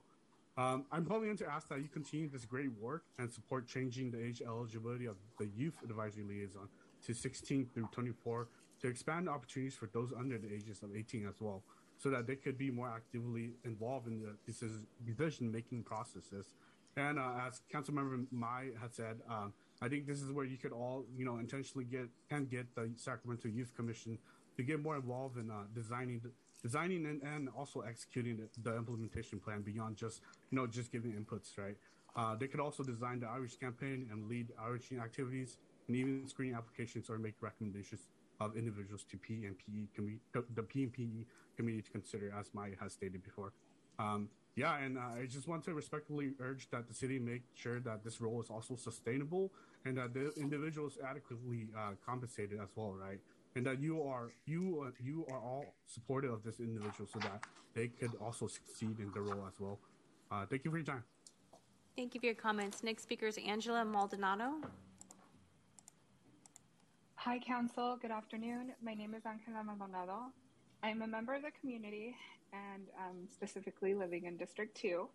I'm also here as a youth program manager at the Latino Coalition for a Healthy California, where I run a youth internship to provide support with learnings for civic engagement for our local SAC youth. And I'm also a member of the SAC Kids First Coalition. Um, I'm calling in support of city staff working on the youth advisory uh, liaison. Um, I hope that the age range is aligned with the SAC Youth Commission. I ask that it please get moved to 16 to 24. Um, I also uh, urge that this person is trained, supported, and onboarded within the Office of Youth Development. I also urge the city to ensure that the individual is adequately compensated. I also urge the city to ensure that the youth um, advisory liaison has the support by city staff that they need to succeed in this position. Um, and I'd love to see recruitment efforts start before the end of the school year. Um, a lot of recruitment can happen at school and through word of mouth. Um, if we can prioritize these rulings, we can stand course with implementation of the Children's Fund and not only fund vital youth supports for the city of Sacramento, but also be a catalyst for the nation to reach youth health equity um, for the city of Sacramento. Thank you. Thank you for your comments. Next speaker is um, Noel Mora. Uh, good evening, uh, Council and Mayor. My name is Noel Mora. I'm a community member and leader, and I will be very brief. Uh, I agree with all of our uh, speakers and all the youth and youth advocates that have um, raised a lot of points already. So I just want to say I'm thankful to this council, to um, the leadership of Councilmember Vang, and to our city manager for seeing the importance of this youth liaison position, uh, seeing the importance of its timely implementation, and for being thoughtful with the process. And of course, um, uh, I wholeheartedly support this with all of my being. So I just wanted to take t- the time to make this comment and I look forward to hearing what our youth and youth advocates still have left to say. Thank you. Thank you for your comments. Next speaker is Shazad Atakar. Uh, hello, can you hear me? We can. Uh, hi, so my name is Shazad Atiq. Um, I'm a second year mathematics major at UC Davis. I work for an organization called Improve Your Tomorrow, otherwise known as IYT. Uh, we here at IYT strongly support the youth liaison position. Uh, we respectfully urge this council to continue to implement this fund in a timely manner. Thank you. Thank you for your comments. Next speaker is Kat. Hi, can you hear me? We can. Hi, uh, good evening to the mayor and city council members. My name is Catherine. I'm a youth with Hmong Innovating Politics, also known as HIP. I am in here once again in support of the Youth Advisory Liaison. The last time I was here speaking, the City Council made a historic vote and created the Youth Advisory Liaison position. Now, with the position created, we must continue to ensure that this is a fair position for our youth. If we start to look at the language for the resolution, the background states that the City Council recognizes the importance of elevating and integrating youth of the voices of youth ages 18 to 24. However, if we want to elevate and integrate the voices of our youth, we need this position to also support those within that age range. I strongly urge the City Council to allow any youth starting at the age of 16 to become the Youth Advisory Liaison. Looking at Section 2 of the resolution, it states that the Youth Advisory Liaison is supposed to attend regularly scheduled City Council meetings. Furthermore, in the economic impacts of this report, it states that the Youth Advisory Liaison may be paid a $50 stipend per meeting. This meeting began at 5 and will probably end around 8 to 8.30. If it ends at 8, the Youth Advisory Liaison will be paid about 16.66 per hour. However, if it stops at 8.30, the Youth Advisory Liaison will be paid about 14.28 per hour, which is under the state's minimum wage of 15.50. Really, any meeting under three hours is going to be under minimum wage. I am sure that the Youth Advisory Liaison is also going to be spending time beyond these city council meetings. I am urging that the city make sure that the Youth Advisory Liaison is properly compensated. On top of this, currently school is in, in session, and the city has probably what will be its largest outreach space available. I highly encourage that the city begins the recruitment to the youth advisory liaison before the school year closes. In the city's effort to support youth, we need to make sure that this support is also reflected in the youth advisory liaison's position. Thank you. Thank you for your comments. Next speaker is Emmanuel.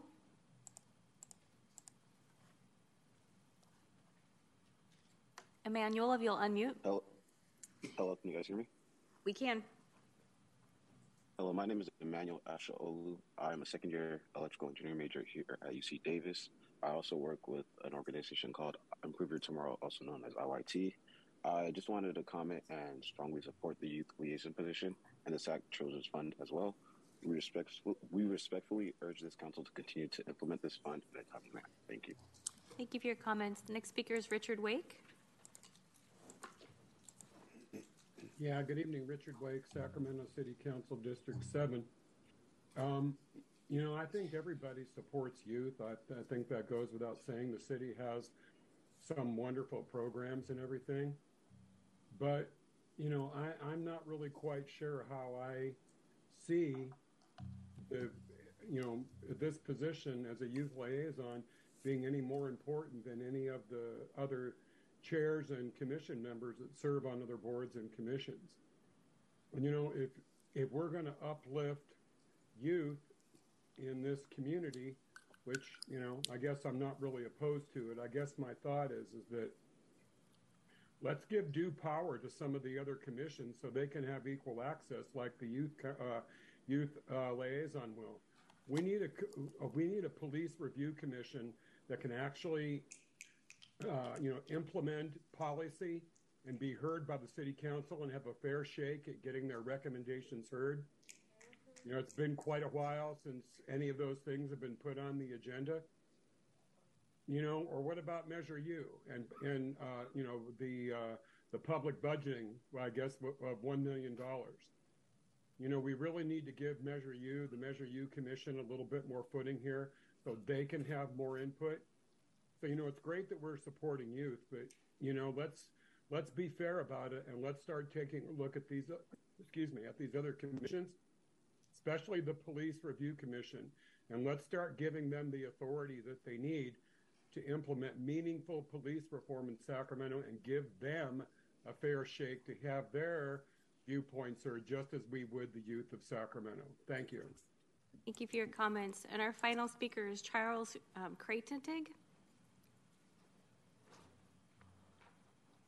Charles, if you'll unmute.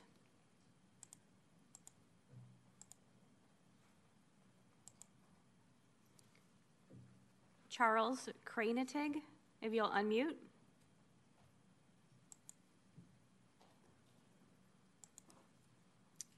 Mayor, it appears we have no more speakers. Okay. Thank you very much to the members of the public, especially the young people, for uh, showing up and, and weighing in. Uh, let's turn it over to the city council uh, for for discussion. This is a, a, direction; it's not a an action item. That's what Councilmember Vang, Mayor Pro Tem Vang, has asked for here. And uh, Mayor, uh, Vice Mayor, you're going to go first. Yes, uh, thank you, Mr. So. Mayor. First, uh, let me let me just thank. Mayor Pro Tem Vang for you know for her steadfast commitment to youth and for her consistent work um, that she's done as a as a school board member, as community advocate and uh, and and even in bringing this this item forward. Um, now, you know, I'll keep my, my comments and uh, you know brief and short. I won't repeat. I was one of the dissenting votes on on this item when this came to council, um, and I know that the council decided to move forward on this decision. Um, I still, though, um, you know, again, I, I, was an advocate for Measure L, for Measure G, even our previous measure in 2016. I forget the letter now. You know, might have been Enya. I don't know. But uh, but uh, and and the fact that we continue to um, you know underfund the need and the support for our youth and the leadership aspect. Uh, but I, I, still think that you know the the the approach to do that is not through this this issue. Nonetheless, uh, I understand that this is going to PNP, and I have full confidence that the PNP committee, and I don't sit on it, so I, I, you know, I have full confidence that the members of PNP will will address some of those issues. You know, some of the challenges, particularly when it comes to um, decision making um, uh, issues, and when we're even looking at not just age 16, but even some conversations about bringing it down to age 12, um, and uh, and uh, the uh, and those aren't unsurmountable, but there are issues that that I think need to be resolved. Uh, the question of you know geographical representation and how does one person who would represent 30 a third of the population plus because we're not just talking about you know uh, I think the census puts that people under the age of 18 is about 115,000 in the city of Sacramento but we're looking at you know also including those from 18 to 24 adults 18 to 24 into this how does one person be an accurate representation uh, again, that to me, that's a big factor. Why I always felt that our youth commission is a better body that represents a more diverse group of folks and figuring out how do we empower and support the youth commission and give them. Uh, maybe it's my time as a planning commissioner where I feel that commissions have a, uh, a, uh, a dialogue role involved in that to be able to have peers address those issues that bring it before the body. Um, but I, I, I, feel that you know the the PNP committee will address those, plus the, the issues of support. Uh, look, I, you know, when uh, I, I, think it's the, the timing that's involved in, in having uh, for a person to be able to do this type of work. It's tough enough for us as council members to do this level of work. Um, you know, again, I think those are all questions that I hope PNP, PNP will, will take a look at this as it moves forward with timing. So I'll leave it there, uh, Mr. Uh, Mayor and, and Councilmember Vang. Uh, I know the, the prior council moved in that direction, and um, you know, to me, I just, uh, I've, again, I think that that uh, there's a better approach, and that's strengthening the youth commission and figuring out its role, just like we have to strengthen all the other commissions. So I'll leave it at there, Mr. Mayor. Okay, thank you, Councilmember Talamantes, uh, Mayor Protem. Again, but I want to. Me- yeah, I want to make sure that uh, members weigh in here. I know I have something to say, but I was going to hear from the other members. So, uh, Councilmember Talamantes. Thank you, Mayor. Um, kudos to Pro Tem Vang for always organizing. That's one thing we count on you, organizing and bringing folks to, to public comment. So kudos to all the speakers for your first time doing public comment. Good job. I know some of you attended my town hall yesterday. Good job. You're taking the right steps to civic engagement. Um, I was disappointed that this council took this vote the week prior to having a new governing body, prior to having three new women on the council, and to celebrate a majority woman city council. So I'll just say I was disappointed. And I know I asked some of you if we could postpone it to give us an opportunity to comment on this, something that's going to impact us. And nonetheless, everyone moved forward with it. So I do want to make that clear. To me, it feels undemocratic to have someone sitting at this dais at the city of Sacramento that was not elected by the people of the city of Sacramento. Many people under the age of 25 run for office, including Michael Tubbs, who won in Stockton with over 50,000 votes, including the current mayor of Hercules, and a few council members that I recently met at the League of Cities newly elected orientation. And there's good energy out there. And there's more organizations right now that are empowering young people to run for office. And there's more people willing to mentor and share their experiences. Because what we're doing right now with someone at the age of 16 to 24 is we're electing someone or appointing someone to represent the people of, in the city of Sacramento that could run for office. Anyone over the age of 18 can vote, and may run for office. So that is a concern. And if they are two year terms, if someone's 24 at the time that they're appointed, are they 26? If they're 23, they become 25. And if they're under the age of 18, now I'm thinking about work permits.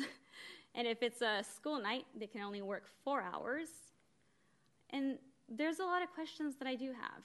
And that is where I am comfortable with personnel committee, which that's the job of personnel to figure out what works best for us and our commission structures to take a stab at this because I have a lot of questions.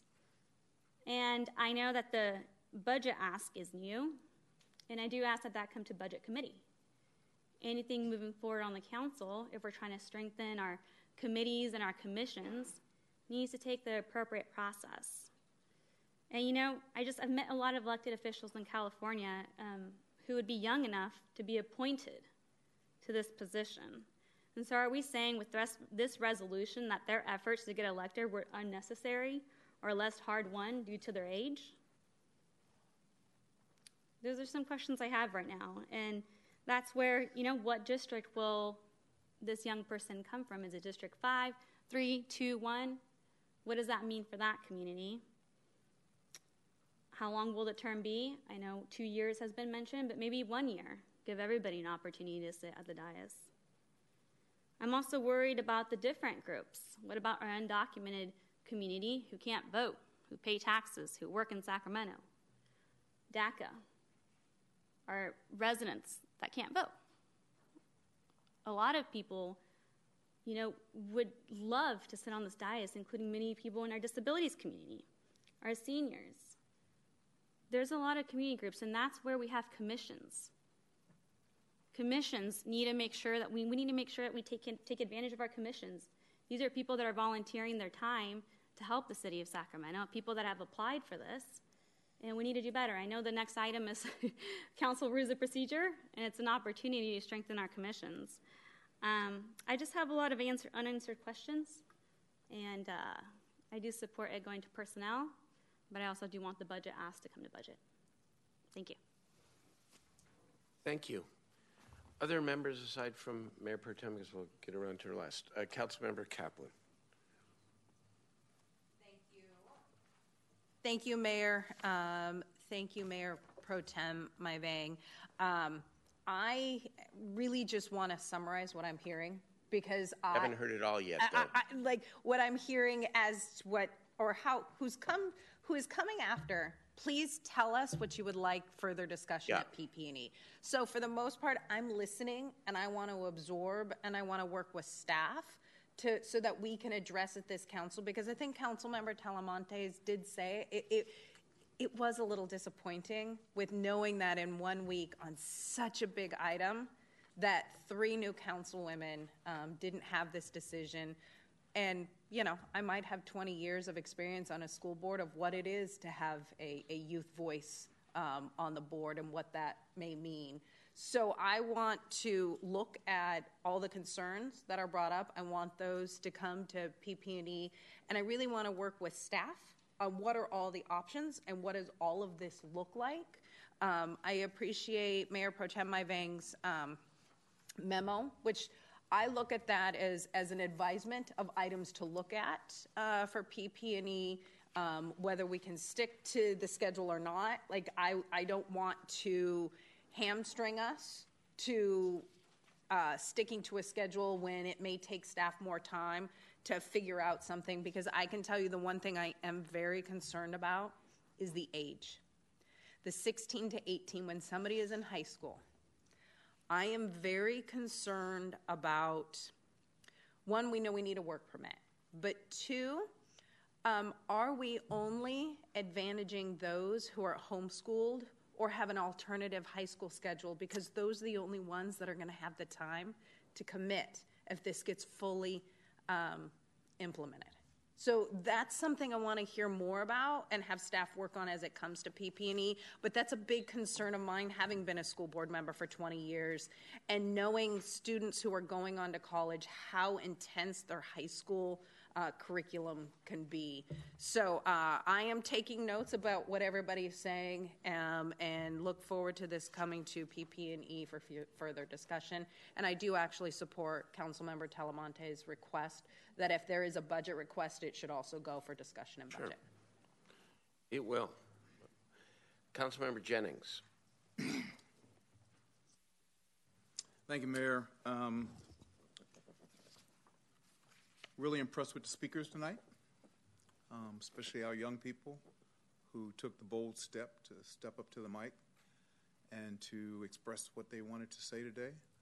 And I hope this will be the first of many times that they will they will do that um, because it's important that we hear the youth voice. And someone said it a little bit earlier that they love and empower youth voice. So you know, I go back to my years on the school board as well, when we were one of the first districts to bring a youth onto the board in the Sac City Unified School District. And it was interesting because we had all the same questions that we have here tonight, today and at the last meeting that we had. Um, we had all the same questions, and we didn't answer all those questions in one meeting. It took time to answer a lot of those questions. But when it was finally done, when everything was done, and that youth voice sat on the council, and you started hearing the voice of the youth and how it helped us who were adults in the room thinking that we knew it all and what was best for the youth, the youth voice was so refreshing and so powerful. And I heard that again tonight. I heard one of our speakers talk about so refreshing, underrepresented, and needs to be heard early, often, and always. So I, I, I know that everything hasn't been answered, but I'm a big, I'm a big supporter of the youth voice coming on this dais and sitting in that seat. And I look at Councilwoman Vang, who calls me coach. Now, I could be offended if I wanted to, but it's a term that's endearing. When she calls me coach, it's because it's someone that she looks up to and she knows that she can come to for advice. I can imagine that person sitting right there in that seat, whispering to their coach about a certain item and information that they may not have that she's going to be able to teach them. I can also go 10 years from now, and that person may be running for office because of the experience that they've gotten sitting right on this seat, on this dais. All of us needed some type of a mentor or a coach or someone in our lives that helped us to be able to get to that next step. It gave us the confidence to be able to take that next step. I'd be one of those people. I sit here today because of the shoulders that I stand on. So I think this thing is getting better and better as I look at it because the budget that she put together speaks to the car allowance, it speaks to the onboarding, it speaks to the training and development, it speaks to the car allowance, it speaks to the basic services and supplies, the technology that's going to be needed. It speaks to the stipend that we're going to be able to pay the person in order to be able to do this job and be able to do it and do it well. And so when I think about all the things that we're doing, we're setting this person up for success by giving them this opportunity. And so I stand strongly in support of this as I did when we voted for it. I stand firmly, and firmly in support. There's some things that I'm going to talk to, to Councilwoman Vang about, about changing some things on this proposal so that the onboarding comes when we're not on vacation in the winter break. It's just a simple little thing, just easy to overlook. But that person, once they get started in the very beginning of December, they're getting started and they're getting ready to start in January, the onboarding needs to happen at a different time and place. But that can, that's a small thing to take care of. And I'm sure our city clerk has already caught that. But that's all. um, I just, I'm in strong support of this. And I know there's some questions that all of us have. I have them too. But what I'm going to do is I'm going to give all my questions and my comments to Councilwoman Vang, and I'm going to let her mix them into the pot so that there's going to be a big gumbo that comes out of this that's going to be very tasty, and everybody's going to be mad when they don't get invited to the party. Right? That's, what, that's what's going to happen. Because when we have that youth sitting here, when we have that youth sitting here on the, on the dais with us, we're all going to sit back and say, what were our greatest fears? What, were, what, were, what were we afraid of? What did we learn? Is going to be the question that we'll ask in the future. What did we learn? How did we benefit by having that youth voice at the table? So I'm a big supporter of this. Very good. Thank you. Uh, Councilmember Valenzuela and the Loloee, then I'm going to make a comment. Go ahead. Well, I'm never punching up after you again, Councilmember Jennings. that was beautiful, and I almost wish we could just stop. But um, I wanted to add that, I mean, I started sitting on boards and in decision making spaces when I was 13 years old. I was really lucky. I had a dad who said, Gosh, we're talking about students' issues. We need to have a student in the room. And I wasn't like a slacker kid either. You know, I played sports all year round, I was in band, and I still managed to get an academic scholarship to UC Davis while serving on all of these community boards. So I definitely don't want us to underestimate our young people and what they're capable of in this role.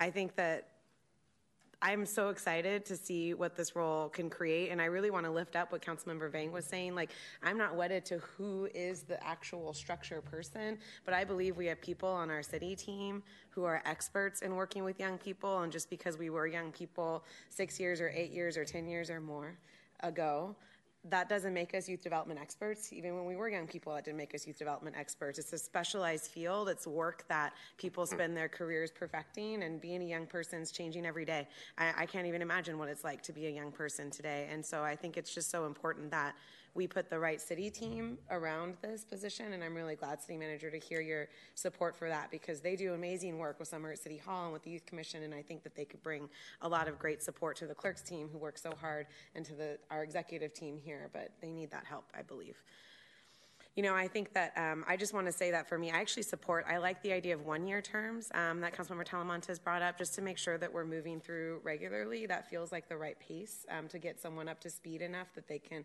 also works a little bit better with the academic schedule. I'd like us to think about that a little bit, you know, in terms of when does it onboard? Is it summer? Is it winter? I don't know what the best time is, but I think we could try to sync that up so that our graduating seniors or other folks feel like they maybe, and maybe that's something the Youth Commission can help advise us on. Um, I remember one year I was planning this youth conference planned by youth, and they scheduled it during AP testing week, and we were like, who did this? Um, so, um, like, talk to the youth about the scheduling, and I think they might be able to work with us so that the clerk still can take a holiday break and we can actually get them up to speed in a timely fashion. Um, and I'm really interested. I think my biggest question, even after the December vote, was how this individual will interact with the full youth commission and what that process will be. I think in the ordinance we said at least periodically, but I think that's so important because the point is real. You know, it is one person, and so how are they like working with or communicating with our chairs of our other commissions? How are they interacting with the full youth commission so we ensure all those voices are there? But I'm just really energized every time young people are at our meeting. So thank you all for coming online and in person, and just really can't wait to see what that feels like. And I think honestly, for me, what's most important is that this wasn't established in a way that we can adjust that you know as we go if we start to say gosh that doesn't this isn't quite working or if the young people in the role in particular are like hey this isn't quite working we need to start figuring this out it should be something different we can adjust and, and that makes me excited too we can perfect the model so that's something I'm really looking forward to talking about at PMPE um, and for many weeks to come. So thank you, Councilmember Vang, also for your thoughtful presentation. Appreciate it. Thank you. Councilmember Loloee. Thank you very much, Mr. Mayor. Um, yes, thank you very much, uh, Councilmember Vang, for that presentation. Um, I think one of the youngsters from my district uh, said it beautifully. You are 30% of today, but 100% of tomorrow, right? Yes. Thank you. And, and, and I strongly believe that. And I, and I strongly believe that, 110%.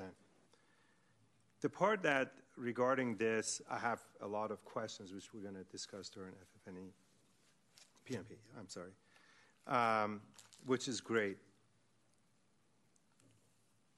My concern right now, today, is about the youth in my district, in some of the other districts, that are wondering how they're going to afford tickets for their prom dance, right? Uh, wondering how they're going to uh, get their clothes ready for prom, which is a once in a lifetime experience. So, as much as this has some meat on it and again, I have a lot of questions. It doesn't really help the most vulnerable youths in certain districts that are sharp, they can make things happen, but they need some kind of economical assistance and help to be able to experience life at the age that they are. Um, I have a lot of respect for youth. And I wanted you to enjoy every year that you have because you get it once. So you're only 16 once, right? And you can't you can't have it back. But I want to make sure that those issues are also addressed in, during this council because that's what sets up our future. When we have high school students that cannot experience the experience of high school and its events, um, that's a big concern as well. So, um, I, I, again, about this, I have a lot of questions and concerns, but I just want to plant that seed also that we have high school students that cannot go to prom this year simply because they can't buy the tickets. And, and for a city that's ranked number one in California, uh, myself, because some of them are my district, I'm ashamed of that. So, thank you. Okay. Make a couple of comments. Um, I spoke um, strongly in favor of this in December, and I continue to be strongly in favor of it. Um, I do want to say, especially to some of my new colleagues here, that the vote in December was a statement of intent, is what it was. It was an important statement of intent and direction. But this body, this governing body, gets to decide whether whether we go forward ultimately and how we go forward. And so that's appropriate given the fact that this involves um, a, a, great deal of specificity in terms of how we do something that is unique. And as uh, Mayor Pro Tem Vang said, uh, we would be the first in the country. I want to agree with some parts of the concern and disagree with others. Um, and Sean uh, Consuelo, you sort of stole a little bit of my thunder, but that's okay. You went first. Um, no, no, it's good. What distinguish what distinguishes young a youth seat from other um, from other representative groups in our city? There is something that distinguishes young people from everybody else, and it's exactly that nice saying. 30% of the population, but 100% of the future. You can't say that necessarily about any other group. And so there is a reason, and in fact, it's an inspiring reason, to say that we want to hear a youth voice every single week as we uh, deliberate the, the direction um, and the future of the city. But here's where I want to agree some with some of the concern with Councilmember Talamantes, and you, you said this a number of times, and it, really think about it, that an 18 year old, a 19 year old, a 20 year old, a 22 year old can, under our, our Constitution, under our city charter, can run for public office. And in fact, you cited examples of where um, young people uh, in their early 20s have ran and have won public office. So when I think about the youth seat and when this was first brought to my attention, what I first thought, and I come back to this, is why shouldn't this be a 16 to 18 year old or, a, or somebody who's under 18, who's a junior or senior in high school. Because then you would address that issue, somebody who's not eligible to run for the office. And I also think that it's at that age, that high school age, where we want to inspire that young person or the young people um, to think about could I imagine myself sitting on this dais? Well, they won't just have to imagine it, one will be able to experience it. And I think that might be um, a way to sort of reconcile some of the concerns, Councilmember Kaplan, chair of PNPE here, that um, you've been hearing tonight. That let's let's look at a high school junior, a high school senior, and let's empower him, her, or they to, um, to want to experience what it is like to sit on an adult, on an adult governing body. In terms of the geography of this, and I get the argument that young people, um, high school students, are busy, but so are college students, um, and and you know, that old saying, you want to get something done, give it to a busy person. I mean, there are a lot of young people who are um, really rightfully ambitious, just like we all are, right? Who want to be engaged, who want to lead, who want to do that extracurricular. So why not give a, a, a, a high school student in their junior or senior year this tremendous opportunity? The geographic equity issue, comes from Loloee, I hear you. So how do you assure that your district will be represented over time? I think that's fair. I think one-year terms are right for that reason, and and to ensure that there is, I don't know if it's district by, I don't know if it's district by district rotation, but some form of rotation that would uh, ensure the geographic diversity. And of course, we're always going to be appropriately um, committed to other diversity as well, in terms of all the other diversity, in terms of the appointment. Um, so I think we can do this, and I think we can do it in the right way. And I, I think Rick Jennings, you did say it so beautifully. And and what, what's there to be afraid of? Here, th- this could be empowering. Um, it, it, it, it, um, it, it, will certainly be beneficial to us. And remember, it's, it's a non voting position. That would be a different story, and I'm not sure, I don't think I would be there, actually, because then I think it'd go right to the heart of that democracy and representation issue. But this is a non voting seat. And I think it can only add to uh, our deliberation here and, and the outcome of the decisions we make. Finally, Councilmember Kaplan, in terms of time, I think um, the one thing that I just want to say to you, and you will do a great job taking all of this and working with your committee and producing something. I would ask you, as mayor, to please follow the approximate timeline that was presented here by uh, Councilmember Vang. Because the one thing, because if this is controversial or there's a lot of different ideas or ways to do it, the one thing that we don't want to do is just let the clock tick. Because that can, you know, the inertia thing can it, it, it can happen unintentionally. It can't happen. So let's let's please stick to that timeline so that we come back to the council consistent approximately with the with the timeline and get this done in the right way. Thank you. Thanks, Mayor.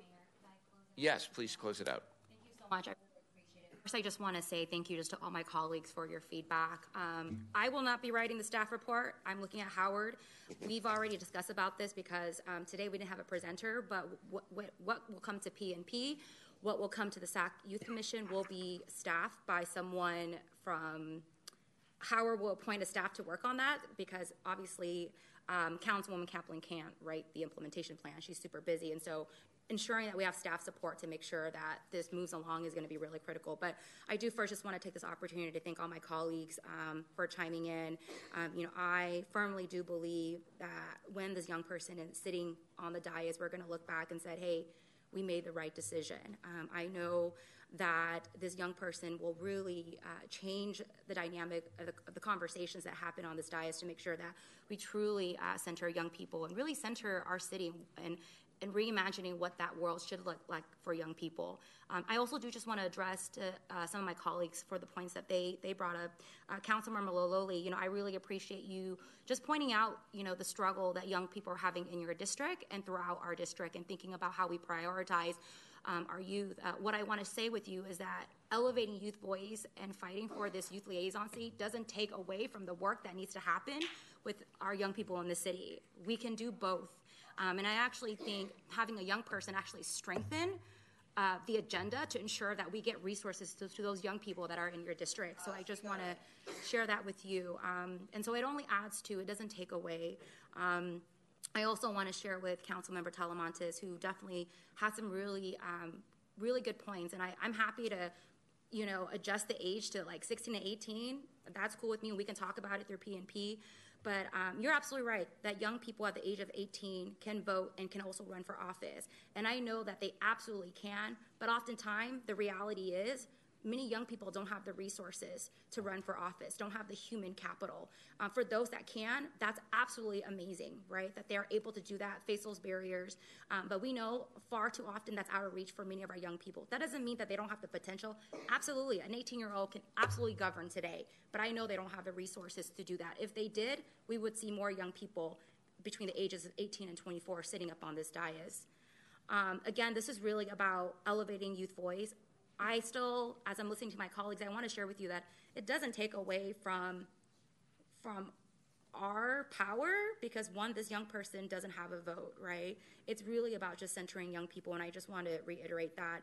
Um, I do have some direction. I think based on the conversation, um, right, this is going to go to PNP. Happy to uh, support that direction um, for this item, but want to reaffirm that the city manager's office worked very closely with the city clerk um, to ensure that we actually bring this item to the SAC Youth Commission for meaningful input um, on this item um, in parallel as it goes to PNP, because that's really, really key, Howard. I know I share that with you um, as well, and so making sure that that happens. Um, we have to make sure that we have meaningful input from young people uh, in this process. I don't want it to just be a check check off box, but they're truly part of that process. And so, um, happy to do the one year term. I think I mean, it sounds like a consensus as I'm listening. I'm seeing heads nod. Um, looking at the rotation, I think that's a really great idea, Mayor, um, to think to address the geography piece. Um, and happy to, you know, I know PNP is going to talk about this, and you'll hear from the young people on the Youth Commission as well um, that we should adjust the age to, to 16. Um, 16 to 18, 16 to 24, I think I, I leave that up to the commission, um, the youth commission, to provide feedback to the PNP. I'm going to let the young people decide what that age range should be. I don't think we should be the one deciding. Um, what age range should be for young people. I think young people should be providing that recommendation, and so that's my recommendation for PNP is to lean um, on our youth commission, our youth commissioner as thought partners as we do this implementation. And uh, just to know, I know Councilmember Talamantes mentioned, you know, if they're 24, they might age out. Um, in my PowerPoint, I did note because I want to make sure that it's aligned with the Sacramento Youth Commission is that uh, not any individual older than 22 uh, can be appointed at the age, uh, not anyone older than the age of 22 can be appointed at the time of appointment. And so I just wanted to reiterate that as well. If we move the age to 16 to 18, we wouldn't have that issue. Um, but if we do stay 16 to 24, if that's what young people are telling us, um, I think it's important that we don't appoint anyone older than 22 years of age if we were staying within that age range. So just wanted to, uh, you know, share a little bit of those points.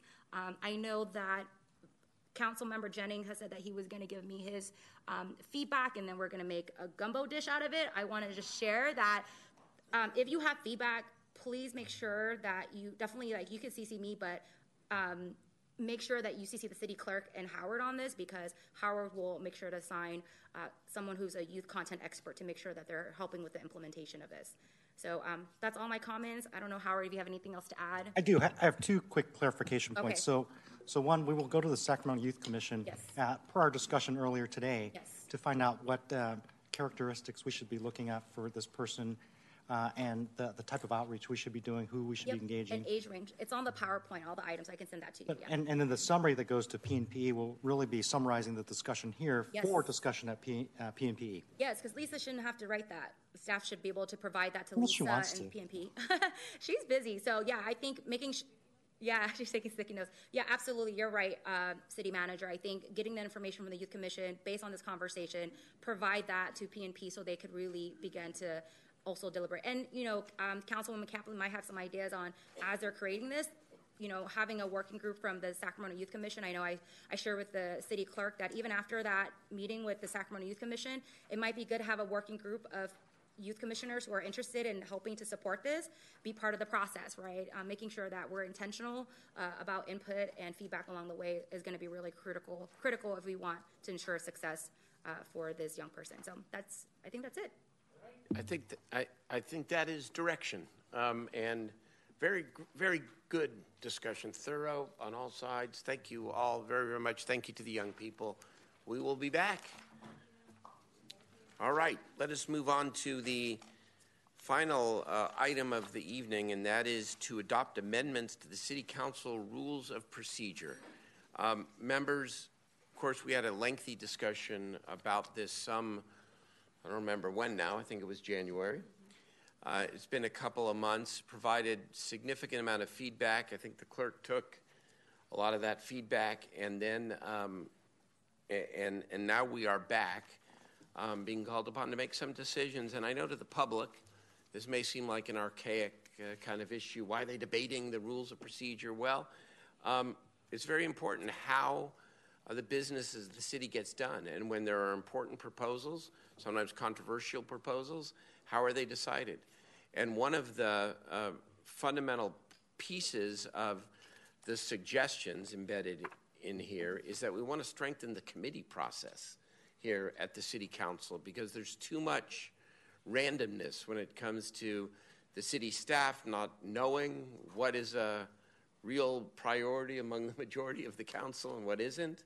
Um, and, and, you know, certainly in the legislative bodies, and this is a quasi legislative body, using committees to vet the important issues, to debate them, to reach the necessary compromises sometimes within committee, um, then allows there to be a more uh, productive process once something actually gets to the city council and makes it easier for the city staff to not be torn in uh, nine different directions when it comes to what are the priorities. And so that is sort of the underpinning of this. There are a lot of details within. So, Madam Clerk, what, what's the, is there a presenter for this item or how do we, I know I've got, uh, I'm sorry? Oh, it says no presenter. So, okay. Make brief comments, but I think you covered it in January. You, uh, we met. Uh, yes, we I guess gave I- Direction. I'm the um, presenter. And what's bringing, discussed it exhaustively, and what's before you um, is the council direction from that evening. Okay. Sorry about that if I took your presentation. Took my thunder. I took your thunder. Ah, it's happening all over tonight. Okay, there we go. Let's uh, let's go right to members because we sort of know the issues. And we know what some of the choices, if you will, are. I see Councilmember Valenzuela and then Vice Mayor Guerra who are uh, up for um, discussion. Go right ahead. Yeah, thank you, Mayor. And I do want to echo my appreciation to the clerk. That was quite a far ranging discussion we had a couple weeks ago, and you captured it pretty much to a T in this document. So I'm really excited um, to be able to move forward so we can just start implementing this process. I did have uh, two clarifications one that I think we discussed in January and one that's slightly new. So we talked a lot about reconsideration of committee motions so that the minority of the council wouldn't potentially override something that a majority on the council might support. So that's in here for when something fails, if the committee says we don't want to consider it, where it can go back to council for reconsideration. But it's not in here if the measure fails once staff drafts it and it goes to committee. Explain again. So I'm there's sorry. two steps to the process, right? The committee says, yes, we want to take this on. Staff goes and works on it, and they bring something back for the committee to consider. Right now, as drafted, there is no reconsideration process if that drafted measure fails at committee. So I just wanted to make sure it was reflected on both fronts. If a committee votes something down, you get one chance at an up or down reconsideration vote at council, and then it's dead for a year. Um, but that I think was just a technical, like we talked about that, how we wanted to make sure it just wasn't reflected fully in the document. So I wanted to make sure. Okay, I mean, that the that- idea is The idea- that at whatever threshold Yeah. the committee does not pass something, and that's to be debated, that the council, Yeah. through a up or down vote, could decide to reconsider it and send it back to committee. Exactly. Okay. So um, this is, so in the step of deciding if they want to consider it, reconsideration is drafted, but at the step where they actually get a staff item, there I is no understand. reconsider- I, I think yeah, I don't think think, a I don't think that was the controversial No, I don't part think so either. time. I just want to make sure it's reflected in the final Okay. motion tonight that that's a process. And then the second point, which was recently brought up to me because I think it's it's a fair point, and I know we're still working at PMPE at talking about the commission process, and if the commissions bring something to us and we say, "Gosh, we just don't think you should work on that," what's their ability to come and say, "No, we really think this should be a part of our work plan for discussion"? Obviously, once again, that should be reserved for very like up and down votes, and it should be just once a year, and you shouldn't be able to keep bringing something back. We talked about that, but I think if the commissions decide, hey, we really, really want to work on something, and for whatever reason PMPE Disagrees, there should be a one-shot opportunity for them as well to come back with their work plan. It should only happen once a year, since we're just doing the work plans once a year in theory, um, for them to come to us and say, hey, we, we disagree with this interpretation of our working plan, and get us to give a signal up or down. So I wanted to put that on the table. That is one new thing. Um, but I think it follows the intent of what we did for the committee process in general. So I just I that thought the that city was a ca- fair. that the city council could That the city council could say, no, we think that's an appropriate thing for the work plan. It would only be once a year, and it would only be if for some reason there was a disagreement between the commission and PMPE. So similar concept to committee. Okay. Okay, that's, those are my two points. Okay. Thank you. Vice Mayor. Um, thank you very much. I, I wanted to thank um, the clerk and then and you, Mr. Mayor, and, and your office for um, taking the time to figure out how how we best move forward. And you know, I'm glad we had that very robust debate because it was, you know, it was that real dialogue on parliamentary procedure. It was on how we actually can figure out how to function better. And, and I'm glad we were looking at different options and gave us time to think because um, in in that course and time frame, uh, if there's something that that consistently um, um, uh, I found uh, critical, we have to address, uh, and that is making sure that uh, we are moving quickly, um, not hastily, but quickly to identify priorities for our staff uh, to work on. Nothing could have been much more um, visible than right after the storms when we were looking at all the challenges that were everybody was spread thin.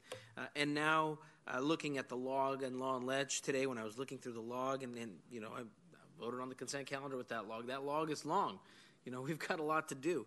And, uh, and therein lies, I think, my, my um, uh, concern and why I'd like to make sure that uh, that we go back to the, the, the, the, initial point that I think is important, which is making sure that our committees, strengthening our committee so that a majority vote at a committee makes a determination whether staff move forward or whether they, whether they don't. Um, and I, I don't, um, um, I've you know read through this process, and I don't agree that if an item dies in committee, that we should come back and take another shot at the council. Like that's exactly why we have committees, and that's why we have to strengthen the committees. I, I don't, I don't sit on P and P.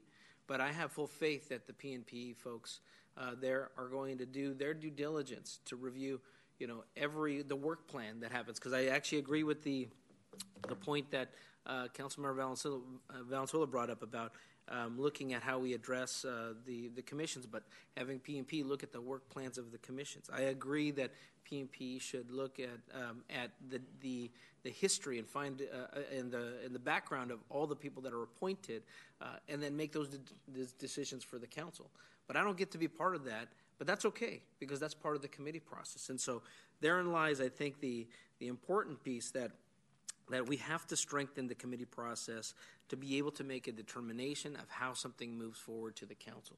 If not, we're going to get back to this point again. I, and you know, the more I thought about this, is the uh, this idea of an up or down vote coming back to council is like the council log, but with a second step process. And um, and I think that therein lies the challenge. So I, I asked the clerk to pass out, and I passed out, um, you know, amendments to the language. Um, very simple. All it does is it, it, says that in a committee, whether it's the um, the law and ledge, PMPE, or budget committee, um, you know, uh, that if you uh, if you receive a majority vote, you move forward. If you do not receive a majority vote, then um, then the issue, then the, the measure sits sits on idle for a year. Um, and it deletes the, the 30 day thereafter notice where you do an up or down um, up or down vote. Um, yeah, I, I, provided them the uh, vote. Uh, and and for the purpose of this, I, I, think this is important because it helps us provide um, finality. Not I wouldn't say finality, but a focus of where our priorities are. Uh, I, and um, if we do that, if we do this, I do think that one, it'll force our council members to uh, work together to find how we refine our issues so that we can get to the council and do the legwork before we get to the council.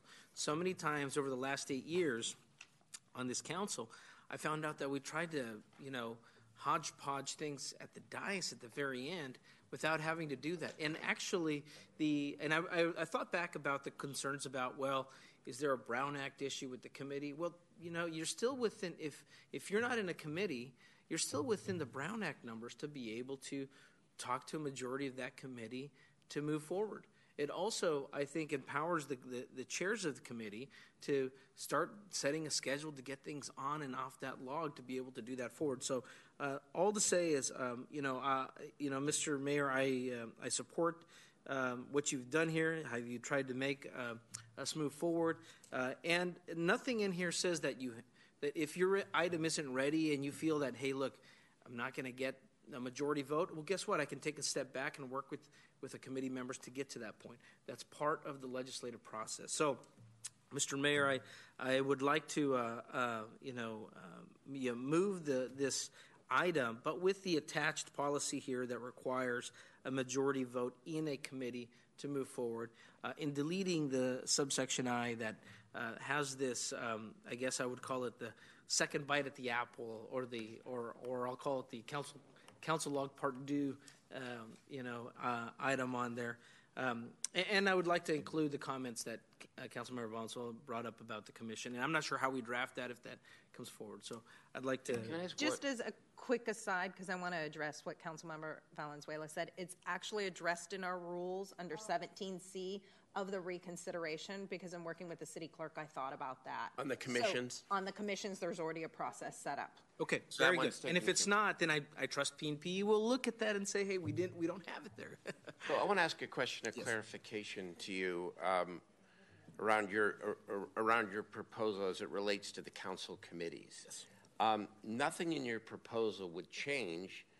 Some might call it a fail-safe. Um, would change the council rules and procedures, maybe in city charter as well, that the city manager or and or the mayor can circumvent the committee process and put something on the agenda if the mayor or city manager chooses to do so. Is that right? Absolutely not. And if, and I think that's important because. Absolutely not, not or yes? Absolutely is not in that there, and absolutely yes, you are correct. Okay. Okay. Yeah, there is nothing in there. Yes. Okay, yeah. just wanted to make so, yeah. So let me make it clear.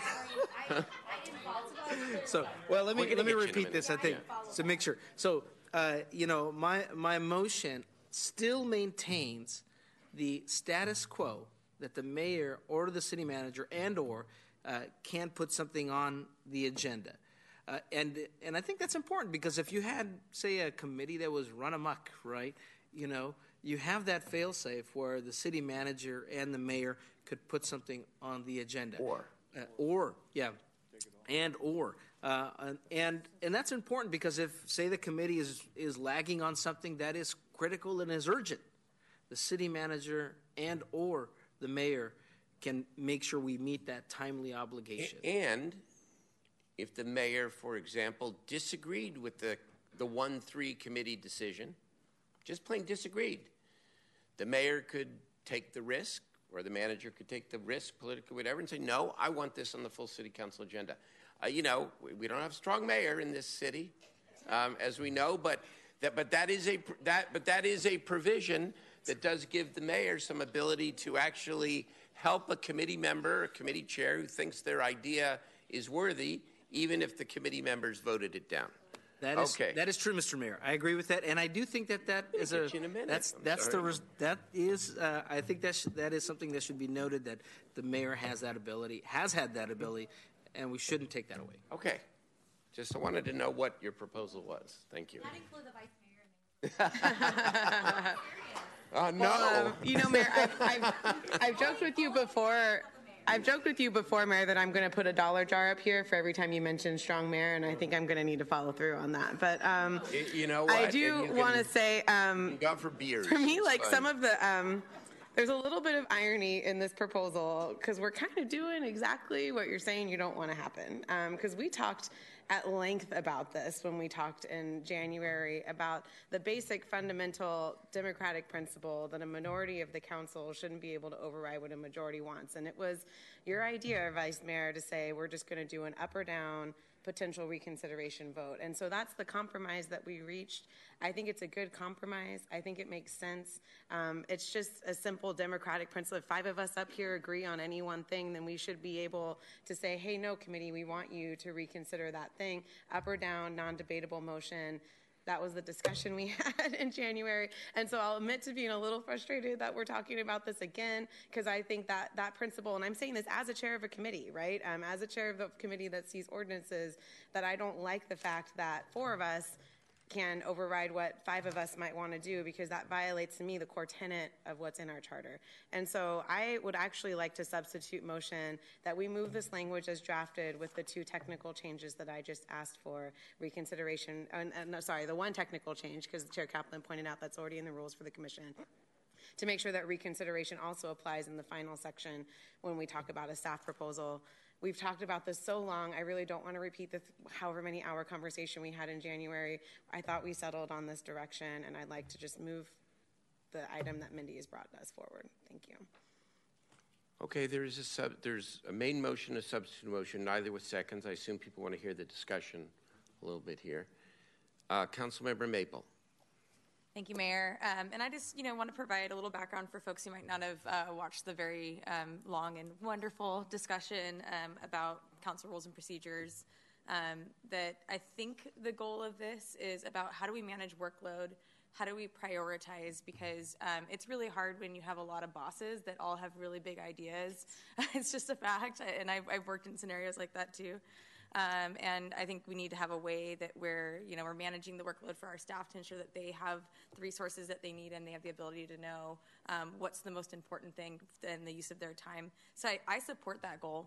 Um, but I still do have concerns um, that, that I shared at the, the last meeting as well. And um, some of those are around the key differences. I think a lot of this is modeled after the legislative process, right? And there's there's many people on this dais who have worked in and around the legislature. Some of them have been, uh, let's say, the the pro tem of the Senate um, and know a lot about it. And I think so. I see that I see that reflected in the language. Um, but there's also very big differences between how that body works and this body works, and the key key function being the Brown Act.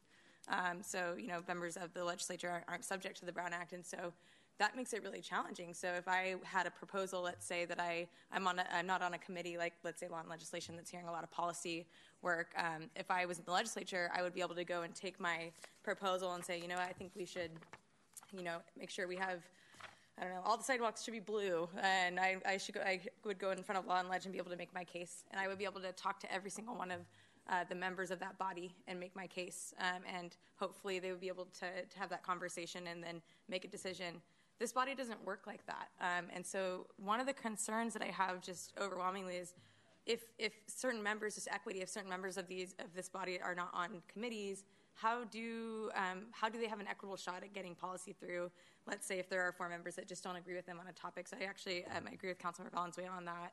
Um, and so I, I, don't I don't want to make any changes. I'm just wanted to put that out there as those are some of the key concerns I still have around the process as a whole. But I support the goal and the, of workload management and prioritization. I think that's something we really need to do as a city. Um, so hopefully we can we can work that through in whatever we, we create here today. Any? Okay, very good. Um, I'm going to go ahead. Yeah, I, I, I, wanted to, uh, and I keep this brief. Uh, you know, the that whole purpose of uh, workload management, uh, and is exactly why I've proposed uh, these changes. And I just want to clarify for the record, for those who watched that long hearing last time and this time, that I only brought up this other version without prejudice. I said I don't know if I support it or, or, or agree with it. I was helping in the idea development. And I even said I'm, I'm going to reserve, you know, my own crazy idea to see whether I agree with it or not. And in thinking about it, therein lies uh, again why I think it's a bad idea is that we we will never get to a point of uh, we will will continue to have these multiple debates over an issue rather than giving staff clear direction early on uh, of what our priority is. And and, uh, and and therein lies I think the issue. And I do think that we're getting to a point now where we can, with our colleagues, that we could start discussing things outside of just the committees. You know, let's make sure you know your, what your Brown Act number is, but start working early on with uh, council members so that we get to the council and not, you know, show up to the council with one crazy idea. Let's start uh, doing that early on. So that was the purpose of uh, of taking out, deleting I. And I, I, just wanted, for the record, I just wanted to say that the reason I brought it up was not because I thought it was a good idea. I just said, let me throw an idea out there. Okay. Uh, Councilmember Talamantes. Okay, so we have a motion and we have a substitute motion, right, Mayor? Yes. So, okay.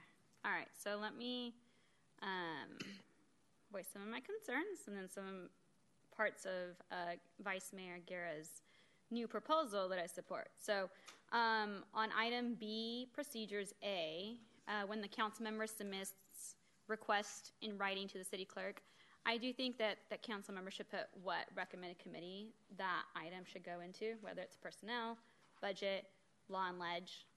The majority of the stuff does fall into law and ledge, but anything that does have a fiscal impact that will cost the city dollars does need to come to budget.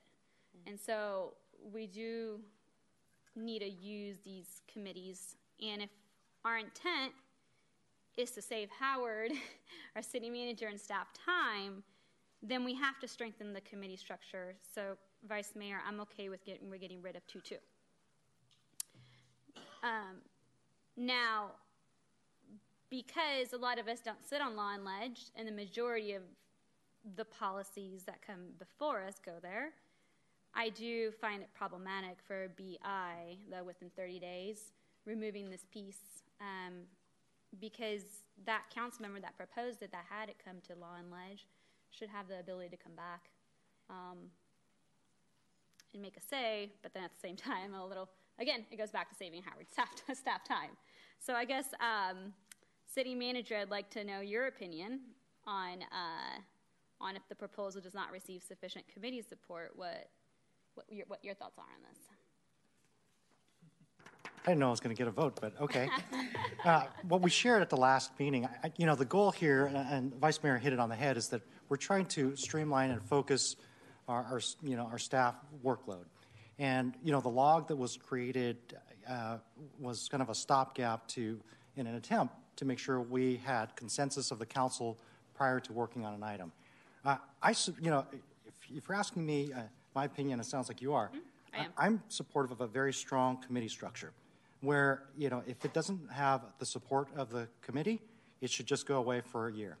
Uh, everything else here uh, lends itself to exactly what the vice mayor said, and that is that it will create uh, potentially more work than if we just left everything as is. So, so that, that's, that's my, and there's some of these other ones are just nipping around the edges, but, but I do believe that, you know, if, if we're going to do a stronger committee structure, let's have a stronger committee structure. Okay.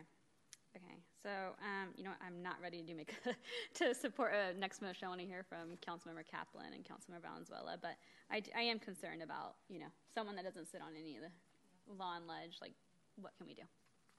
But isn't that the answer can reintroduce that?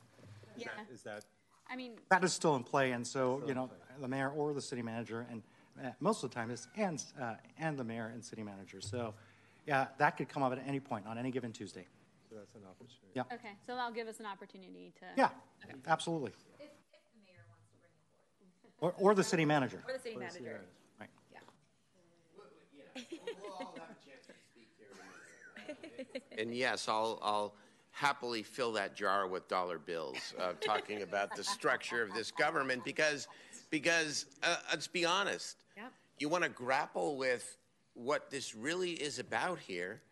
It's about who has the authority here to actually make policy in this city. That's what it's about in, in, in part. And so we can joke about that, but what, and, and I'm not bringing forward strong mayor ever again, I promise you. That'll be for, yeah, believe me, that'll be for some. That, two dollars. That'll be for somebody else to do. But, but if you, but if you don't think that the structure of this government is part of the problem, including the, fr- including the frustration, excuse me, including the frustration from all sides of the political spectrum here about not being able to get things done or move things forward well or fast enough, then um, we can have these debates all day. But that's in part what it is about. And so, yes, the fail-safe about a mayor and or a city manager being able to actually assert some authority and bring something forward is actually relevant to what I think is problematic in this in this system of government as the city grows and as we and this is not personal. I've said it a zillion times. Couldn't ask for a better partner. it's about the structure. And so it's relevant to me and it's serious to me. So we can joke all you want and everybody will make their play here in terms of how they want these rules to work. But I'm thinking about the, the long term future of this city. And this system brings a certain pace of progress, no matter what side of the spectrum, political spectrum you're on. So I'm not shying from it. Thank you. Councilmember Kaplan. Uh, Thank you, Mayor. Thank you, colleagues. Um, I definitely am feeling the weight tonight of the work that you are putting on me as chair of PP&E. Um, know that I don't take it lightly. Many of you have known me for a long time, that I am kind of a process and procedure girl. And, you know, I've been an attorney for 23 years, so I kind of like rules and knowing what they mean and how to work within them. So I've listened to all of you. I think I know where people are ending up, and I know this discussion that we had um, last month. It was a really good discussion. I know that we weren't all in agreement even then with how it ended up. Um, so bear with me. I'd like to kind of walk through what I think would be a reasonable compromise, and if somebody would want a second after I put forward this, and then continue discussion. Um, I think it would be good if you take what Council Member Guerra um, proposed. So on the first change for procedures, you know, honestly, this this came from me. Um, that when a council member comes up with an idea, that they need to submit um, their proposal in writing. So I would actually keep that a must, not a may. I think it's behooving on us that if we want to move things forward, that's how we also get to have a voice and a say when we take the time to write it down and have the facts and have the background um, and do that. I think it's incumbent upon us. So I would like to keep that as, as originally drafted. Um, on moving to where it says standing committees, um, item B. I heard what Councilmember Talamantes said, what Valenzuela said.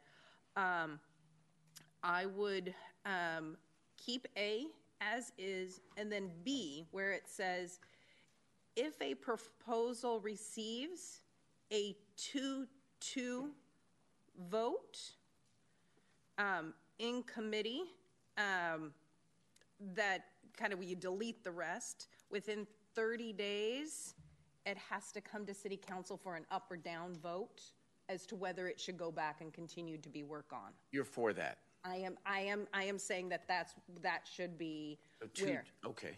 so if if it so as it says if it comes out of with a a 4031 or a 21 automatically to city council. And then move to b if it receives a 2-2 vote that it is to come to council for just a procedural up down vote no debate no nothing. And what the council members will all have is the written report and the background information that that council member put together and what was discussed so it's incumbent on us again to do our homework and that it then gives a little bit of that in between of that a 2-2 where there there may not be full agreement still comes and if a majority of the council and just an up or down says yes then staff begins really working on it to bring it back for the council decision because it's also saying when we look at staff time and staff priorities does it go back to committee then?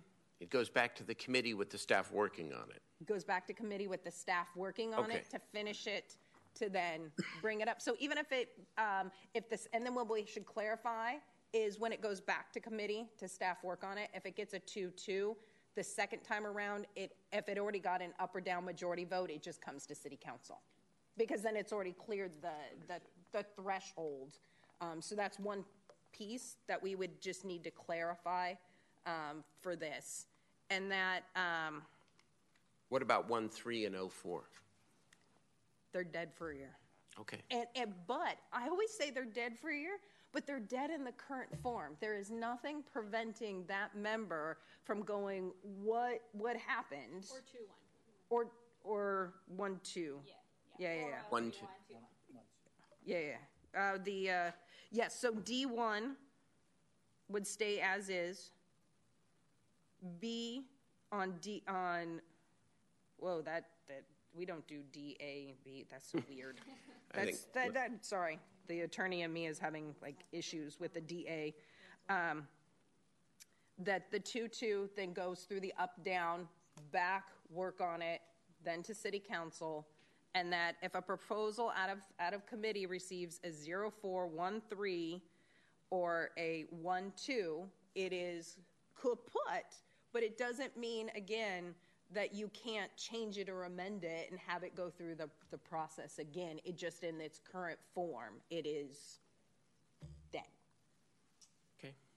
So that's your that's my motion that's your motion. I second That's Uh, seconded by Councilmember Loloee. Just really quickly, hold on. How many motions are on the table? There's, Because there's, well, le- I'll explain. Yeah, yeah. There are three motions on the table, only one has been seconded.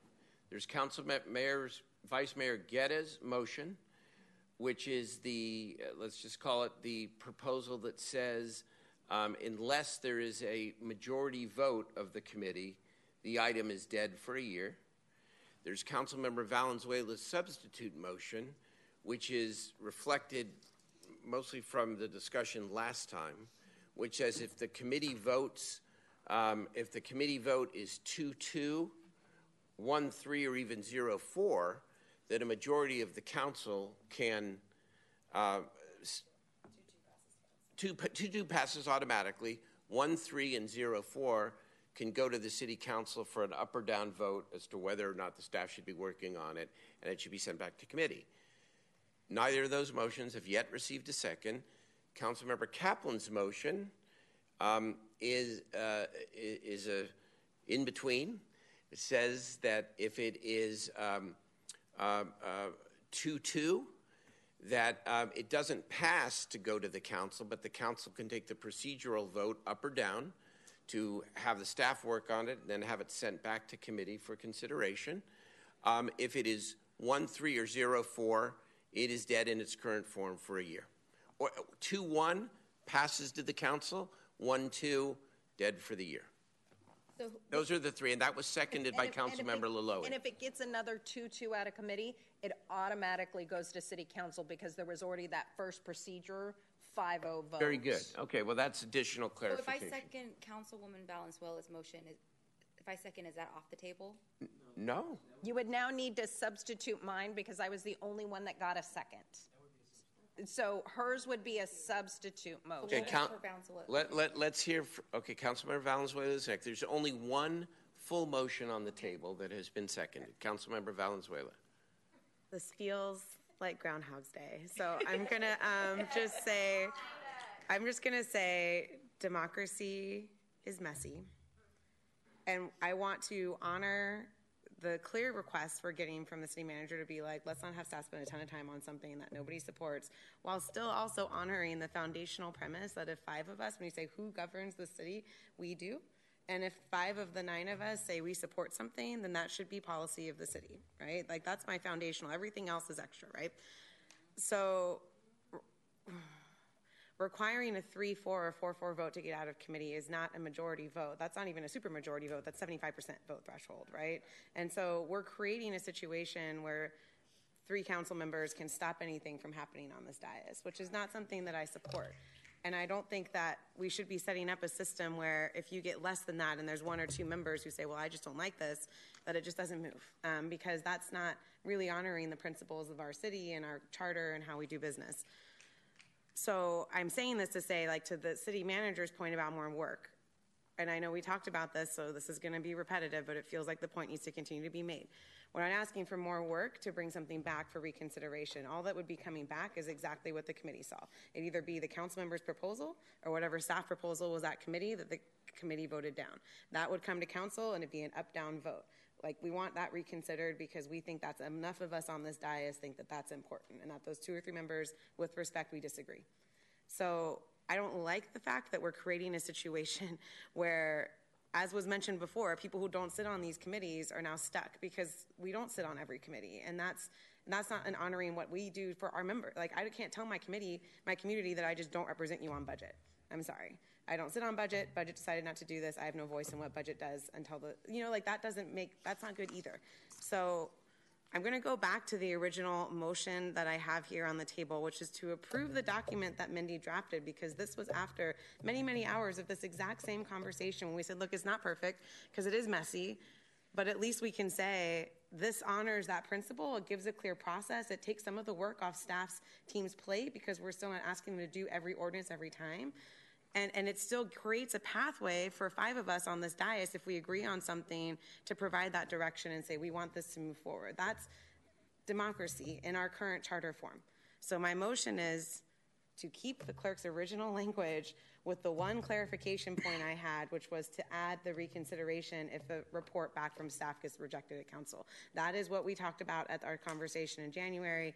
And I just think that as messy as it is, and as much as we'd love to not spend long hearings here at the council, that like I can't tell people that this isn't this is honoring our, our principles as a decision making body if we do it any other way, because there has to be a path forward, as messy as it is. And again, I'm just going to cite the irony of the fact that we're doing this conversation again when the whole point was to try to stop us from doing conversations over and over again. Um, so that's my motion. Staff report with the clarification change, which aligns with what we talked about on this dais just a few weeks ago. Thank Okay. you. Okay, I'll second that motion. Okay, that motion, so now we have a substitute motion on the floor. I'm going to hear from uh, Vice Mayor Guerra, then we have one test, matter of testimony, Mr. Bliss, he'll testify, and then we'll vote on the substitute uh, first, and then if that fails, we'll vote on the main motion. Thank, thank you, Mr. Mayor. Again, and then this is Murphy's Law. You know, you do give give an idea up, you know, and here's what happens, right? But uh, um, so I, I will I will support you know Councilmember Kaplan's motion here, uh, and and frankly, we, we're going to visit this in a year, and um, every we review the, the rules and procedures every year. Uh, and uh, and you know, I will say this: I'm not. I was never a fan of the council log, and if this turns into a council log part due, then come next year, I'm going to be asking that we remove that um, that 30 day situation because we, we really need to be able to ha- make tough decisions. And frankly, if you can't get another council member to support you on a committee, to get two people on a committee to support you, that means you haven't done enough legwork to talk about and advocate for your issue. So to me, that is that is fundamental. And so. Um, with that, Mr. Mayor, I'll, uh, uh, I'll I'll end there and say that I'll support the the uh, first main motion and oppose the substitute motion.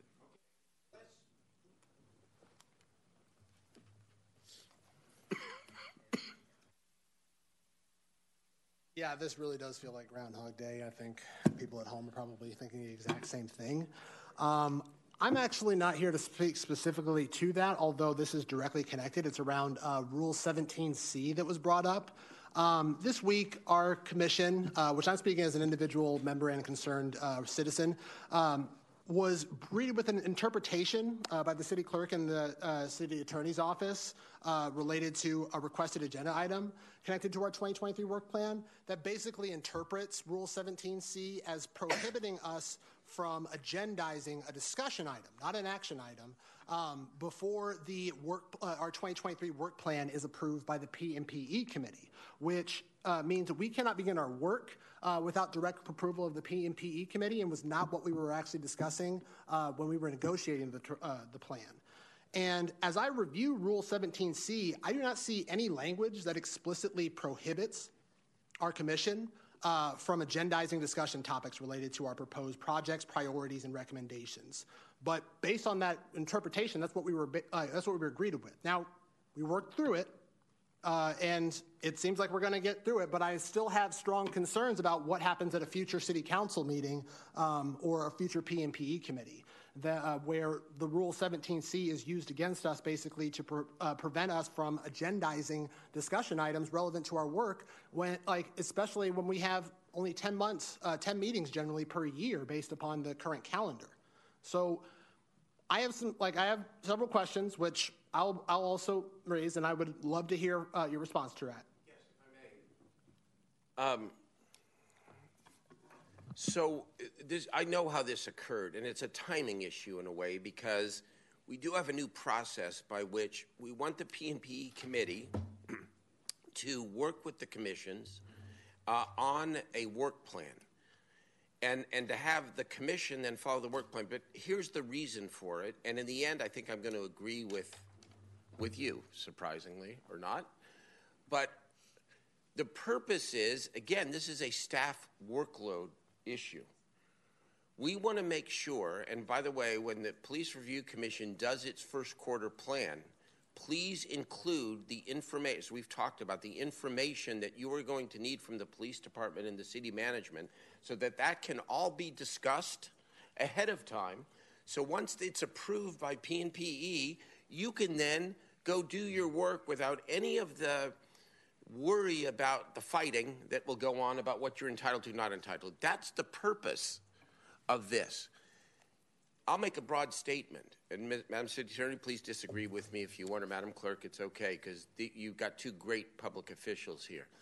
If the Police Review Commission wants to agendize that the sidewalks in Sacramento should be blue, to use uh, Councilmember Maple's uh, example, agendize whatever you want. I mean, you are a commission. You you talk about what you want within, and I that may be the wrong hypothetical within within the subject matter where the tension results and where we are going to regulate the commissions in in a hope in a constructive way is to say you're not going to get you're not going to get the city staff working with you or the information that you need unless and until we work it out ahead of time.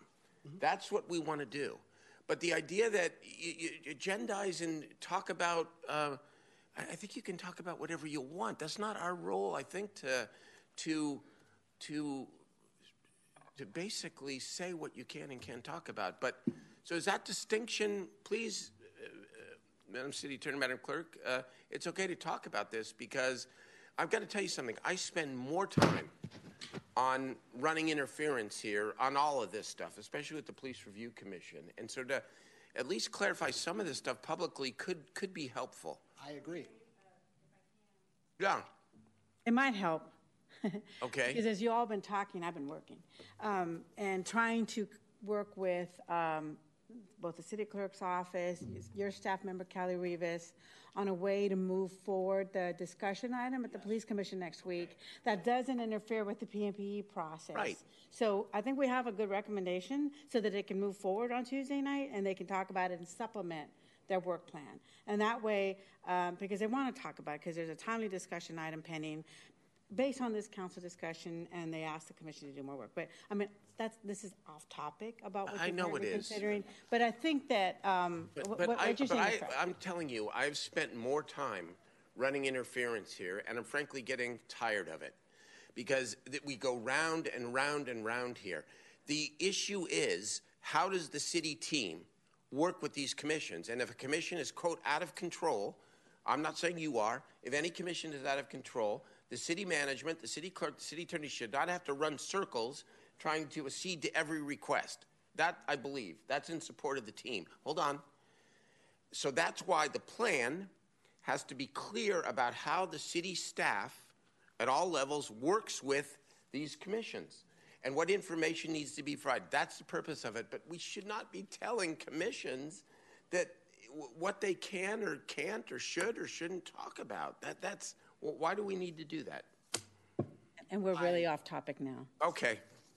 I completely agree, Mayor. I appreciate that public clarification, um, and it really, I mean, it's re- like it's related specifically to responding to your request to have questions. Because in order for us to have a like to be able to hone our information requests, we have to have these discussion Yeah. items for our To like, with the full so commission, okay. not just You can go beyond two minutes when, when there's chair. questions and answers here, okay? Go ahead. I have no more speakers. Good. All right. Thank you. All right.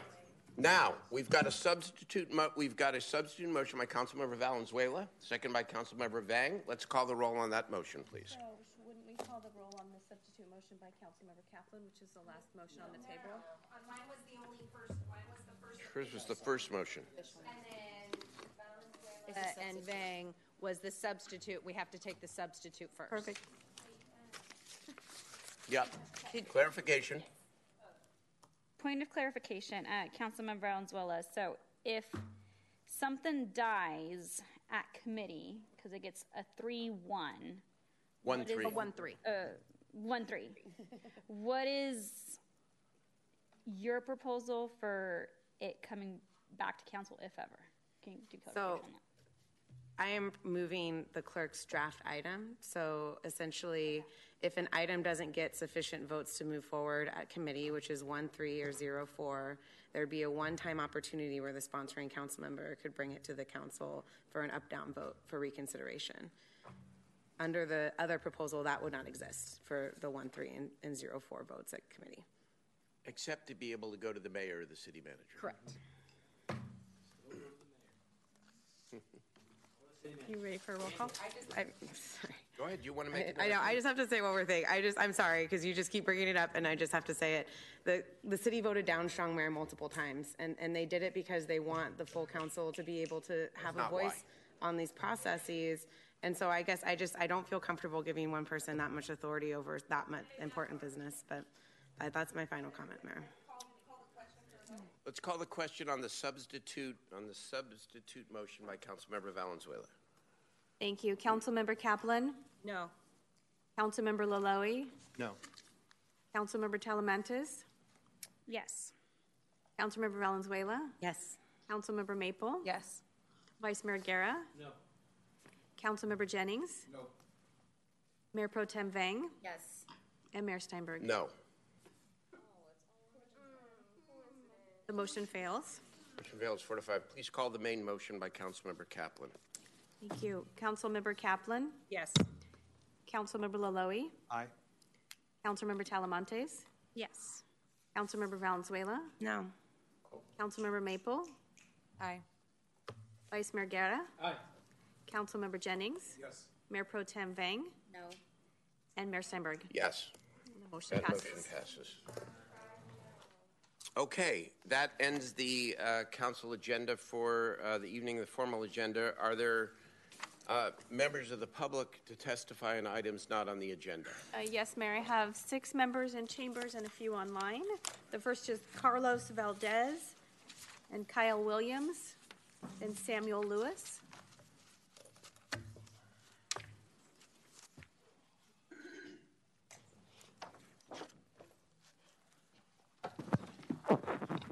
Here in uh, council members. Uh, I'm here to talk about my experience uh, when it comes to, uh, you know, I'm, I'm a construction worker. Uh, uh, I came to this country, you know, and not knowing what to do, you know, not having a trade. I went into construction. I went into an apprenticeship program that made uh, my life uh, to me a success. I was able to get married. I have four kids, uh, all of them. I haven't paid a penny for them, you know, uh, to come to this world. And uh, I am making still uh, a good living wage. And uh, for somebody who wasn't born in the United States, eh, it is a big deal of difference when you join an apprenticeship program. And uh, you get educated. Since I didn't have the chance to go to high school, okay, that was my way to to go through a different uh, uh, the other four-year uh, uh, college. You know, I graduated, I graduated as a, a carpenter, carpenter journeyman, and uh, thanks to that, I give my kids the choice of going to college or having them to choose what they want to go. Something that I didn't get when I was young. One of them, my oldest daughter, she became an apprentice, uh, driver ladder apprentice. Uh, my son, he just became an apprentice this week.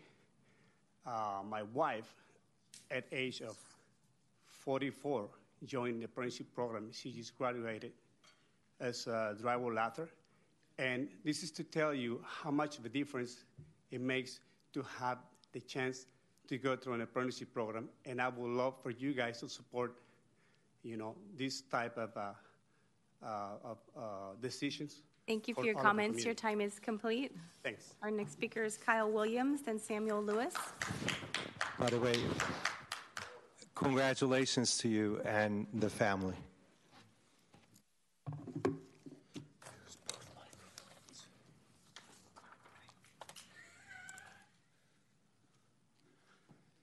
Does it start when I talk? There we go. Um, the little things is what really makes a difference in a city. And I'd like to thank all of you for attending, watching, and serving on the council. And how's the backhand, Mr. Mayor? What's that? How's your backhand? Little levity. Little levity. Giuliani cleaned up San Francisco by the little things, if you study it. Who, who's in charge of downtown, by the way? Up here on the council? That'd be Mrs. Valenzuela. Um, this is a win win win by minimizing the use of leaf blowers. I was never against getting rid of leaf blowers, but I, I evidently 24 or something, there would be no more purchases of leaf blowers, right? Gas leaf blowers by 24 is what I understand it. I'm for minimizing the use of leaf blowers because if you've been down here for any amount of time, they blow dust around half of the year. Have you noticed? Everybody that's paying attention's noticed. It's almost comical. Most people are away from work and whatever, so they don't notice it. But there's more and more people working in their offices, so more and more people are being annoyed by it. You would be a star if you took this on. So, anyway, I would highly recommend it. Um, blow once a month, for example, for the next four to six months, something like that. Just alter it anyway. I've got all the data if you want to get it from me. And the, the, one of the things I only have 20 seconds left. It's impossible to make a point in three minutes, by the way, Mr. Mayor. Does anybody know how snow service works? Anybody have a cabin up in Tahoe? Do you ever hire snow service when there is no snow? Why do we have leaf blowers constantly blowing when there are no leaves? Thank you for your comments. Our next speaker is Samuel Food Lewis, then O, then MVW. Samuel Lewis.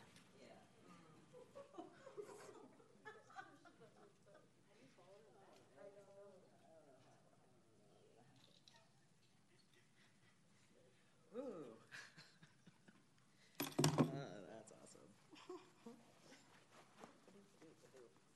timer. Ah. Interesting how y'all love to walk away when we give our public comment. Y'all go in the back, you got water bottles. Excuse me.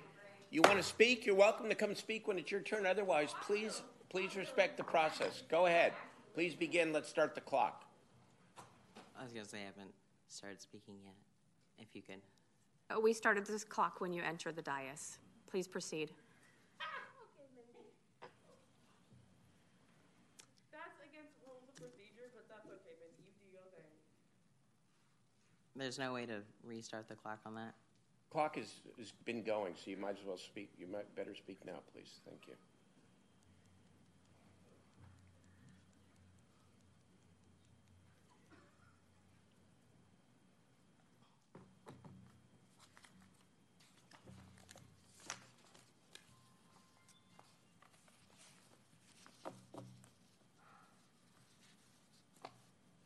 Remember how you guys were talking about how you like to hear from your youth? I'm your youth of Sacramento. I feel very disrespected right now. And I am from Caity Maple's District. I'm a, literally your youth in Sacramento, and you're not letting me speak. I deserve two minutes of your time. That's very disrespectful. Mayor Steinberg, I'm looking at you. That's very disrespectful. I'm not sure. I would say a woman.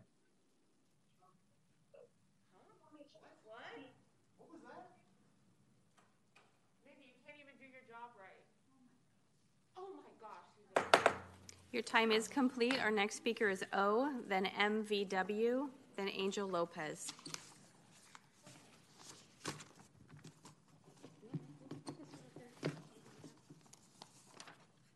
you want it? I'm fucking. That's so fucking disrespectful. Oh, the fuck? I had a whole thing planned. You're talking about how you support your youth. Please, please let the next speaker speak. I'm literally the speak. youth. I'm literally your youth. Please let the next speaker us speakers- speak. That's such bullshit. Please don't disrespect the next speaker. We do need to take comment from the next They're person. not disrespecting me. I feel disrespected for them. Staff? Also, too. Um, O, you can speak to these microphones. Staff, please start the clock. Start the clock. You didn't even tell me when I had to start the clock. That's so fucked up. Why, why, why don't we move? Do you have any callers online? Oh, you're gonna. Wow, so we can't speak at Well, all? if, if the next speaker would like to speak, you're welcome to right now. Didn't even let me know when the clock That's all. was No, ticking. you say You've never, ever, ever, ever done that before. You've never done that before. You've never done that before. What, what, what is your point? I did not even say a word to you and you started the clock. I did not even get to speak. I have the right to say what I have to say. It is public comment, correct? Okay. And you're supporting, and you have all said about how much you're supporting the youth, correct? I am the youth of Sacramento. What's your name? My name is Samuel Lewis. Samuel, take 60 seconds. Go ahead. Tell us what you got to say. Hello, City Council members. My name is Samuel Lewis. My pronouns are they, them. I'm the youth of Sacramento. At the end of January, majority of Sacramento City Council members voted to expand and fund the militarization of Sacramento police, even after events of the murder of Tyree Nichols and the community voices screaming and demanding those funds go to concrete supportive funding for housing, defunding the police, mental health, and community support. I'm here again to uplift those demands. One, we demand no more purchases of military equipment. Two, we demand the City Council approve of all SCPRC recommendations.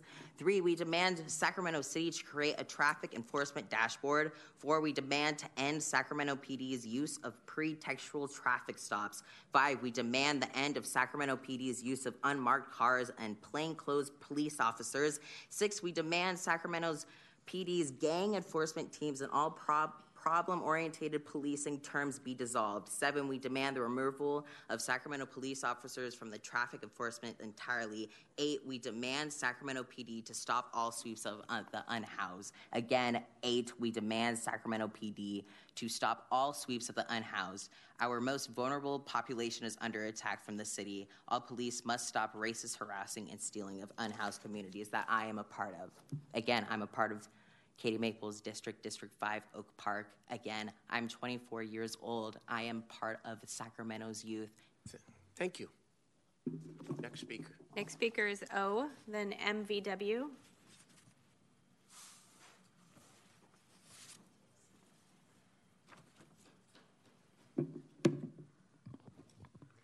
I don't know where to start first.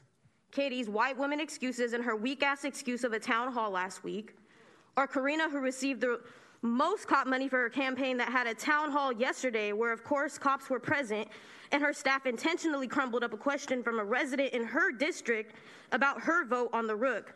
Hmm, I wonder why.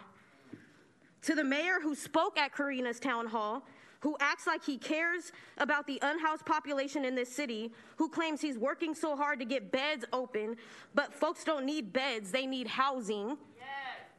To all of y'all, allowing Sean, out of all people, to give a presentation about women because Sean has such a great track record with women in our city, right? Go Google it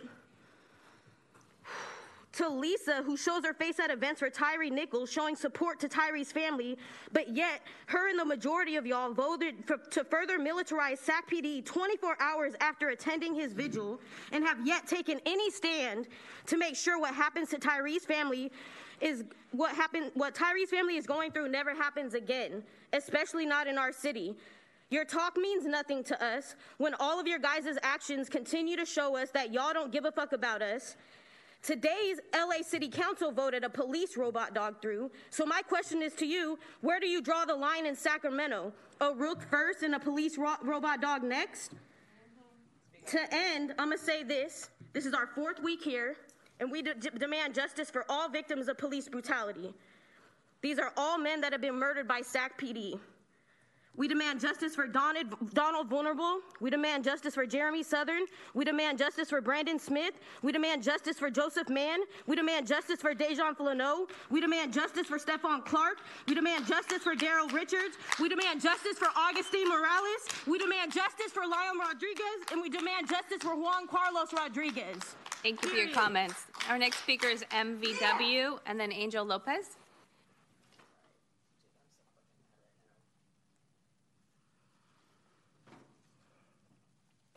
The U.S. Department of Labor has sued Sacramento City Council member Sean Loloee for a variety of labor violations as owner of the local Viva supermarket chain.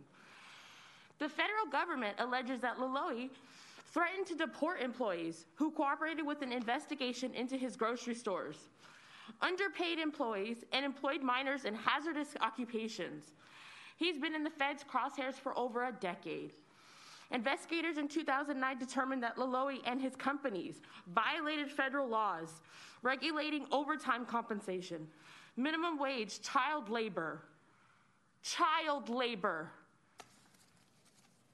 After each investigation, defendant Loloee agreed to, agreed to future compliance and to pay back wages owed. But despite these promises, the Secretary's third and most recent investigation not only revealed flagrant ongoing violations of the Fair Labor Standards Act, but that Loloee sought kickbacks from his employees who had received back wage payments in resolution for prior investigation. the federal government ordered him to pay $35,000 in back wages, which he did. However, because, you know, he's such a great guy, he had people impersonate investigators, investigators to gather information from his employees and identified which ones cooperated and threatened them with immigration, including deportation. In addition to forcing employees to sign unknown documents that they weren't allowed to read beforehand, he directed employees to lie about their employment. Loloee employed at least five workers under the age of 18 and children under the age of 16. He had them working more than three hours a day when school was in session, in excess of 18 hours a week. He also violated the Emergency Paid Sick Leave Act. The lawsuit names more than 60 employee claims and violations at his stores in Rancho Cordova, Dixon, and Del Paso Heights. Thank you. Next speaker is Angel Lopez. And following Angel Lopez is Barry Boyd. Excuse me. There's no shouting from. I'm going to ask you to. I'm going to ask you to leave if you continue yelling out from the audience. You've had your opportunity to speak. Okay.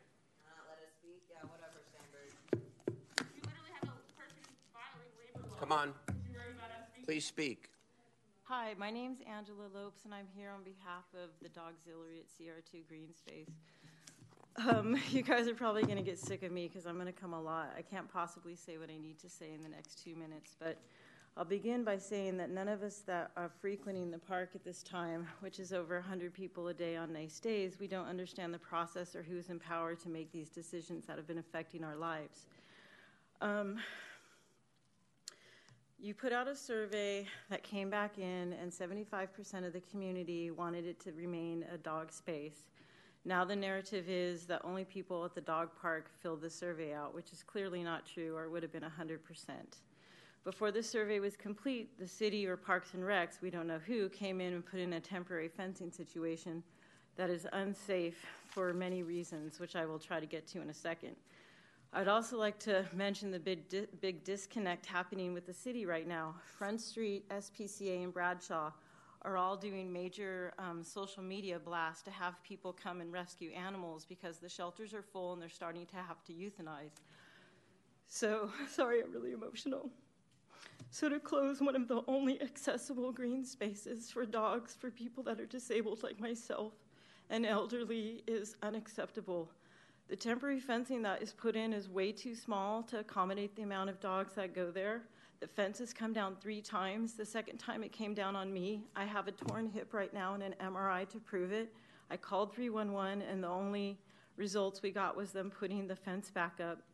Um, I can't safely sit within that fence with 20 to 40 dogs running around on the given day. Small dogs aren't safe. The actual gate that you go in and out of doesn't close. Dogs can open and close on their own.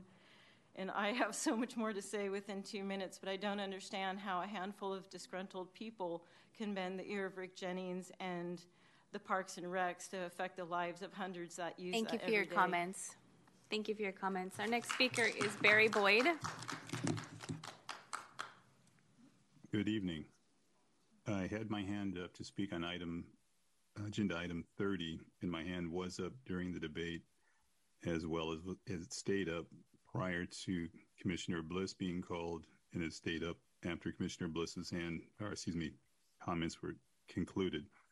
To that, if the council doesn't mind, I would like to have this opportunity to give my two cents that I wasn't uh, accorded on agenda item 30.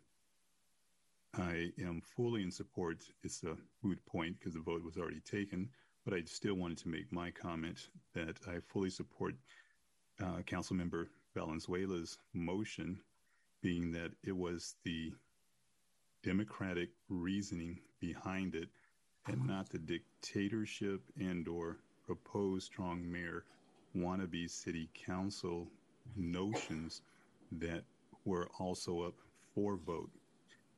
The audacity that this council had made the comments if a commission has run amok or out, has gone out of control that there needs to be a individual and or two individuals to rein them in.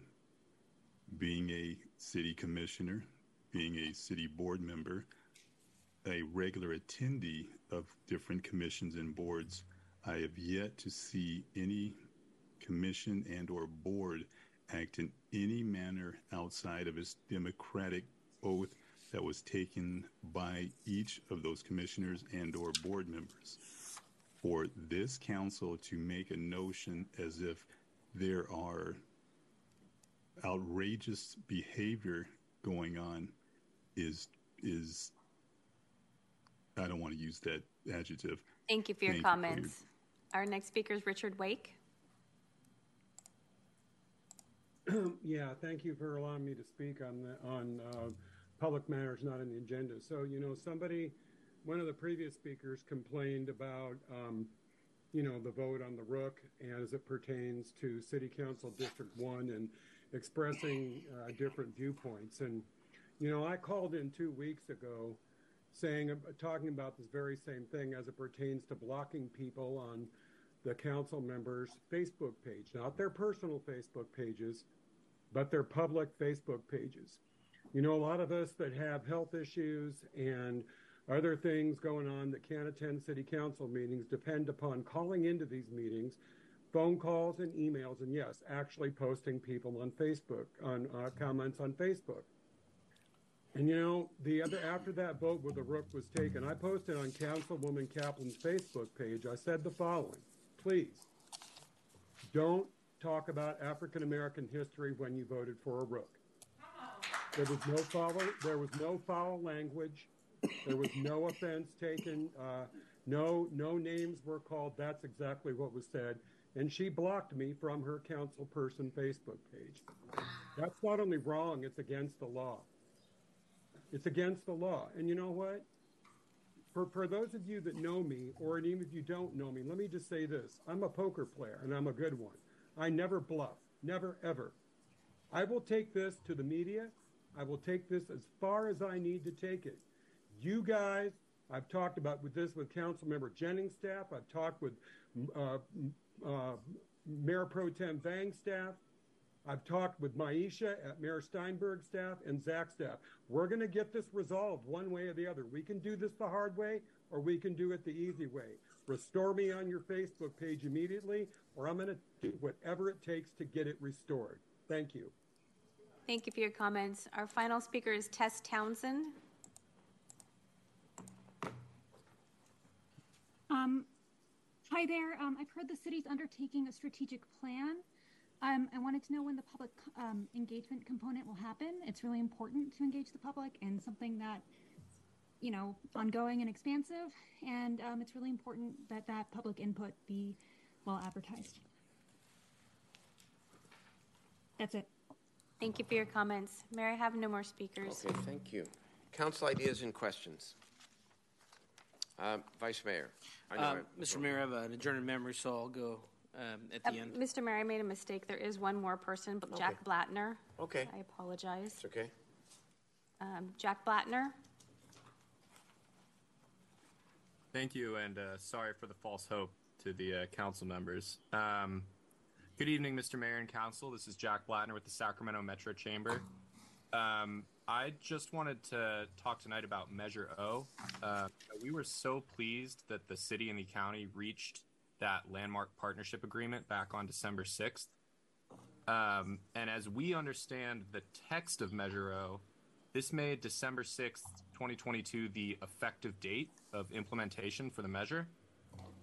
Um, this is significant because, according to Section 12100.020A, um, within 90 days of the effective date, uh, which would then be March 6th, yesterday.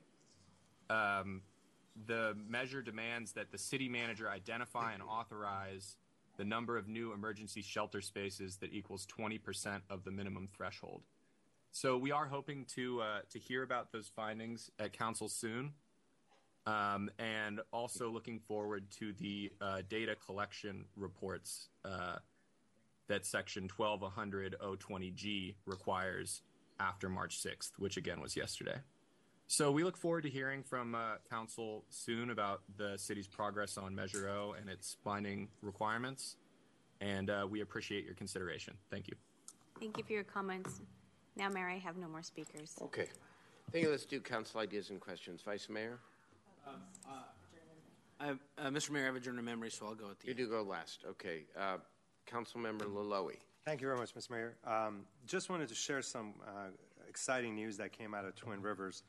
Um, this year versus last year, their English language arts, their scoring is up an average of 6%, uh, which is very, it's a great news considering um, what these kids had to go through COVID.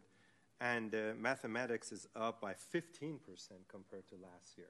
So I want to congratulate um, Superintendent Steve Martinez, the staff, obviously um, the, the teachers and um, the, the students for doing a great job. These are great numbers. However, we still need to figure out how we can invest in these students that attend these schools. Um, so hopefully that's something that we can discuss regarding some of these expenses that are coming up and some of these wonderful kids simply cannot afford. Thank you very much. Thank you. Councilmember Jennings. Thank you, Mayor. Um, just want to make a couple of announcements of things that are going on in District 7. And to the, the speaker who spoke during public comment about one of our parks, uh, I'm not quite certain of her name, but she came with the service dog. And um, I have a staff member here, Chief of Staff, Dennis Rogers, who's here. And if he can be of any assistance to you with whatever concerns that you have, he's available right here in the back to, for you to be able to speak to. Okay? Uh, I just want to announce that we're going to do some tree planting this weekend at Reichmuth's Park. Uh, we ask you to join us Saturday at 9 a.m. as we plant trees. This is uh, Commissioner Parks and Recs Commissioner Devin Lavelle's final event in District 7. I, I, would say that Devin has helped us to plant well over 500 trees uh, in our district. Um, that number probably is an understatement, and we are so sorry to see him go. He has been an excellent commissioner and we have a good one in Joe Flores who is coming in to replace him. But we want to make sure that we send him away with lots of volunteers who are out there helping us to plant these trees.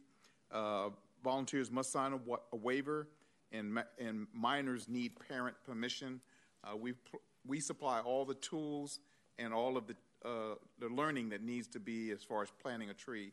All that's being done in partnership with Sacramento Tree Foundation and all of our partner agencies. So that's going to take place once again this Saturday at 9 a.m. in Reichmuth Park.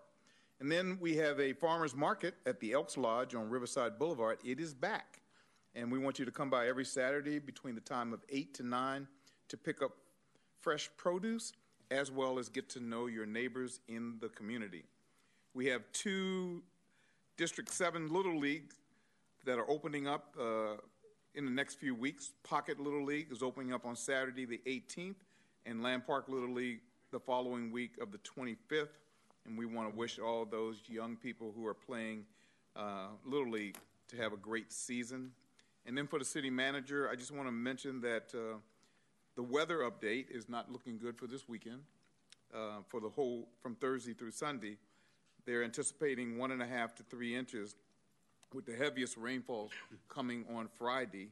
There are flooding concerns, standing water, and local ponding in roadways. And so we pulled the report just so that we could be proactive uh, with our communities and the things that are going on with our uh, homeless population uh, and any other thing that we need to do. So I just wanted to make note to the weather that we're expecting to see uh, this weekend.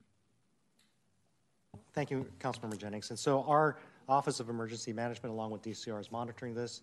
And uh, as it uh, triggers the, the thresholds for us to open up our respite center for a warming and uh, just a respite center in general. That, that will happen, and this council will get updates as soon as it's activated. Thank you. Yep. Councilmember Talamantes. Um, I just want to do a thank you to my team, um, Scott, Eduardo, and Kayla, for hosting our first ever District 3 Town Hall. We had a little bit over 100 people that attended. Um, it was great, you know, it's a brand new community, Northgate, Garland, and Natomas. I had a, over 10 requests for a dog park, so I'll have to figure out how to get a dog park in the area. Um, but Northgate's coming along. The Hispanic Chamber opened up our small business grant program. So our small businesses along Northgate are eligible for 2,500 up to 5,000 uh, to assist them uh, with whatever needs they have. And we finally have banners um, down Garland and Northgate. The beautification of my corridor is well underway, and we have a lot of work ahead of us. But just thankful for the council before me uh, that gave me those dollars to be able to help my community. Thank you. It was a great meeting. You did a great job. Councilmember Maple. Yeah, I just wanted to announce um, we're doing an event in partnership with City of Refuge. It's an amazing, amazing organization in District 5 um, working with women and children in Oak Park. Um, and they have recently purchased and rehabbed an ice cream truck, and they keep it out front. It's amazing. It's a great resource to the community. So we're gonna we're providing um, ice cream to to the community at large, not just kids, but it's going to be at Oak Ridge Elementary on Thursday at 2 p.m. So if you want to stop by, say hi, get some ice cream, uh, please do. Mayor Pro Tem. Thanks, Mayor. I actually have just an announcement regarding your town hall in my district happening this Saturday, uh, March 11th from 10 to 11, and just inviting the community. Uh, Mayor's office is leading that town hall, but my staff will be there just to support and also be there to take any notes. I believe, Mayor, you're having that meeting to meet with um, constituents in District 8 that are in the deferred areas, but it's also in Meadowview, and so Open for everybody. Open for everyone, so really encouraging folks to attend that. And then lastly, um, I do uh, Mondays with my uh, come walk with us with our seniors at the Pannell Community Center. I'm there every Mondays at nine o'clock. Our group is growing. We started with only like five, seven people, and now we have about 20 plus folks joining us walking um, every morning at Monday, and it's a great way to kick off the week. And so just want to give a shout out to all the elders and seniors that participate in the program um, and just encouraging folks that if you live in the neighborhood and you have an auntie, an uncle, a grandma, a grandpa that lives around the neighborhood, please bring them to the Pannell Center and participate in our programming. That's it. Thanks, Mayor. And uh, before I turn it over to Vice Mayor, um, speaking of the deferred areas, um, I'm, I'm, taking my deferred area council member responsibilities very seriously. And in that light, I have one quick budget related request for the city manager tonight. And I know we've talked about this, but with the budget season coming around the corner, I want to formally make the request tonight. I'd like the manager to please include in his upcoming proposed city budget $50,000 for each council office, 450,000 in total, uh, t- to support council members in their ongoing efforts and initiatives in their respective districts. There's so many community events. There's so many things that are going on that you're sponsoring that the small amount of money I think can really uh, catalyze additional uh, community engagement. Um, and so um, I know a number of council members have been talking to me about that, maybe one in particular. Um, but I think it's the right thing, um, modest amount of money, and I think it will go a long way in serving um, our constituents and our community. okay. I just wanted to get that formally on the ledger. Welcome. Okay. Mayor Guerra, you got an adjourn in memory. Go ahead. Uh, yes, thank you. And um, as we get going, I'll ask uh, the, the um, city clerk to put up the photo of, uh, uh you know, Frances Buford Pullen. Pullen. And uh, many of you may remember uh, that those that were here uh, on Tuesday, September 14th in 2021, I presented a resolution recognizing the 100th birthday of Buford, uh, Frances Buford Pullen uh, at here, and we presented her with the key to the city. Um, uh, you know, an amazing woman that I got a chance to meet, but I'm disheartened and sad to share that Frances passed away on Wednesday, February 22nd at the age uh, and vibrant age of 101 years old, surrounded by her family, uh, in her home that she and her husband, Don, bought in Tahoe Park 1947, in 1947. Um, it was a, a, new park with small trees back then. Uh, born in September 12, 1921, on a farm uh, in Florin, uh, Frances May Buford was the youngest of five kids. Now, Frances was interested in planes and flying at an early age. So when she graduated from McClatchy's High School in 1939, that's her right there, yeah. She quickly earned her pilot's license even before she had her driver's license. And in 1943, Frances heard that women were being recruited to fly non combat missions for the military. She applied, got an interview, and was selected for training with only 1,877 others. She graduated with her class on, on October 9th in 1943 to become part of the Women Air Force Service Pilots, uh, known as the WASPs. And Frances was one of 147 women who earned their wings, their WASP wings, and served our country during World War II. Frances was always proud of her service uh, in, um, in the WASPs, but her greatest joy was her family. She and Don were married on September 12, 1946, and bought their home in the Tahoe Park house in August 1947, where she raised her kids Jennifer, Chris, Pete, and Melanie. And Frances's uh, child raising didn't stop with her four kids. Uh, she cared for so many children in the neighborhood. Uh, she called them their grandkids, their adopted grandkids, and that they, they and their parents continued to come to see her uh, up until the very end. Uh, she also out there, you know, was one of those who uh, said hello to all the all the dogs and dog walkers who were out there. Frances was an amazing community member. When we threw a parade for her 100th birthday there, she, along with ambulance drivers who she supported a lot, uh, police sirens, local TV crews, a caravan of folks, the biggest contingent with all of her neighbors and uh, park dog friends. Uh, she would come by any time and, and walk and meet her furry friends. Dozens joined the parade to honor Frances for her service and for reaching 100 years old. Frances was an inspiration to serve generations of female pilots and to young girls who saw that there are no limits on what you can do. You know, I got a chance to meet Frances, and uh, she knew everyone in, uh, in that community. Mayor, you may have uh, gotten a chance to know her walking around there off of 11th Avenue, and uh, and and her um, and I'm sad, but very happy for her long life, 101 years of service, all in Tahoe Park there in that community, uh, and our local cemetery. Um, her service will be held on March 20th, uh, 2023, at 11 a.m. at St. Mary's Cemetery um, in the Holy um, Holy Family Crypt area. So, uh, thank you again, uh, Mr. Mayor and members of the City Council. To a member of someone who served our com- country uh, I'd like to uh, adjourn in memory of uh, today of Frances, one of the greatest neighbors, Frances Buford Pullen. In memory of Frances, we are adjourned.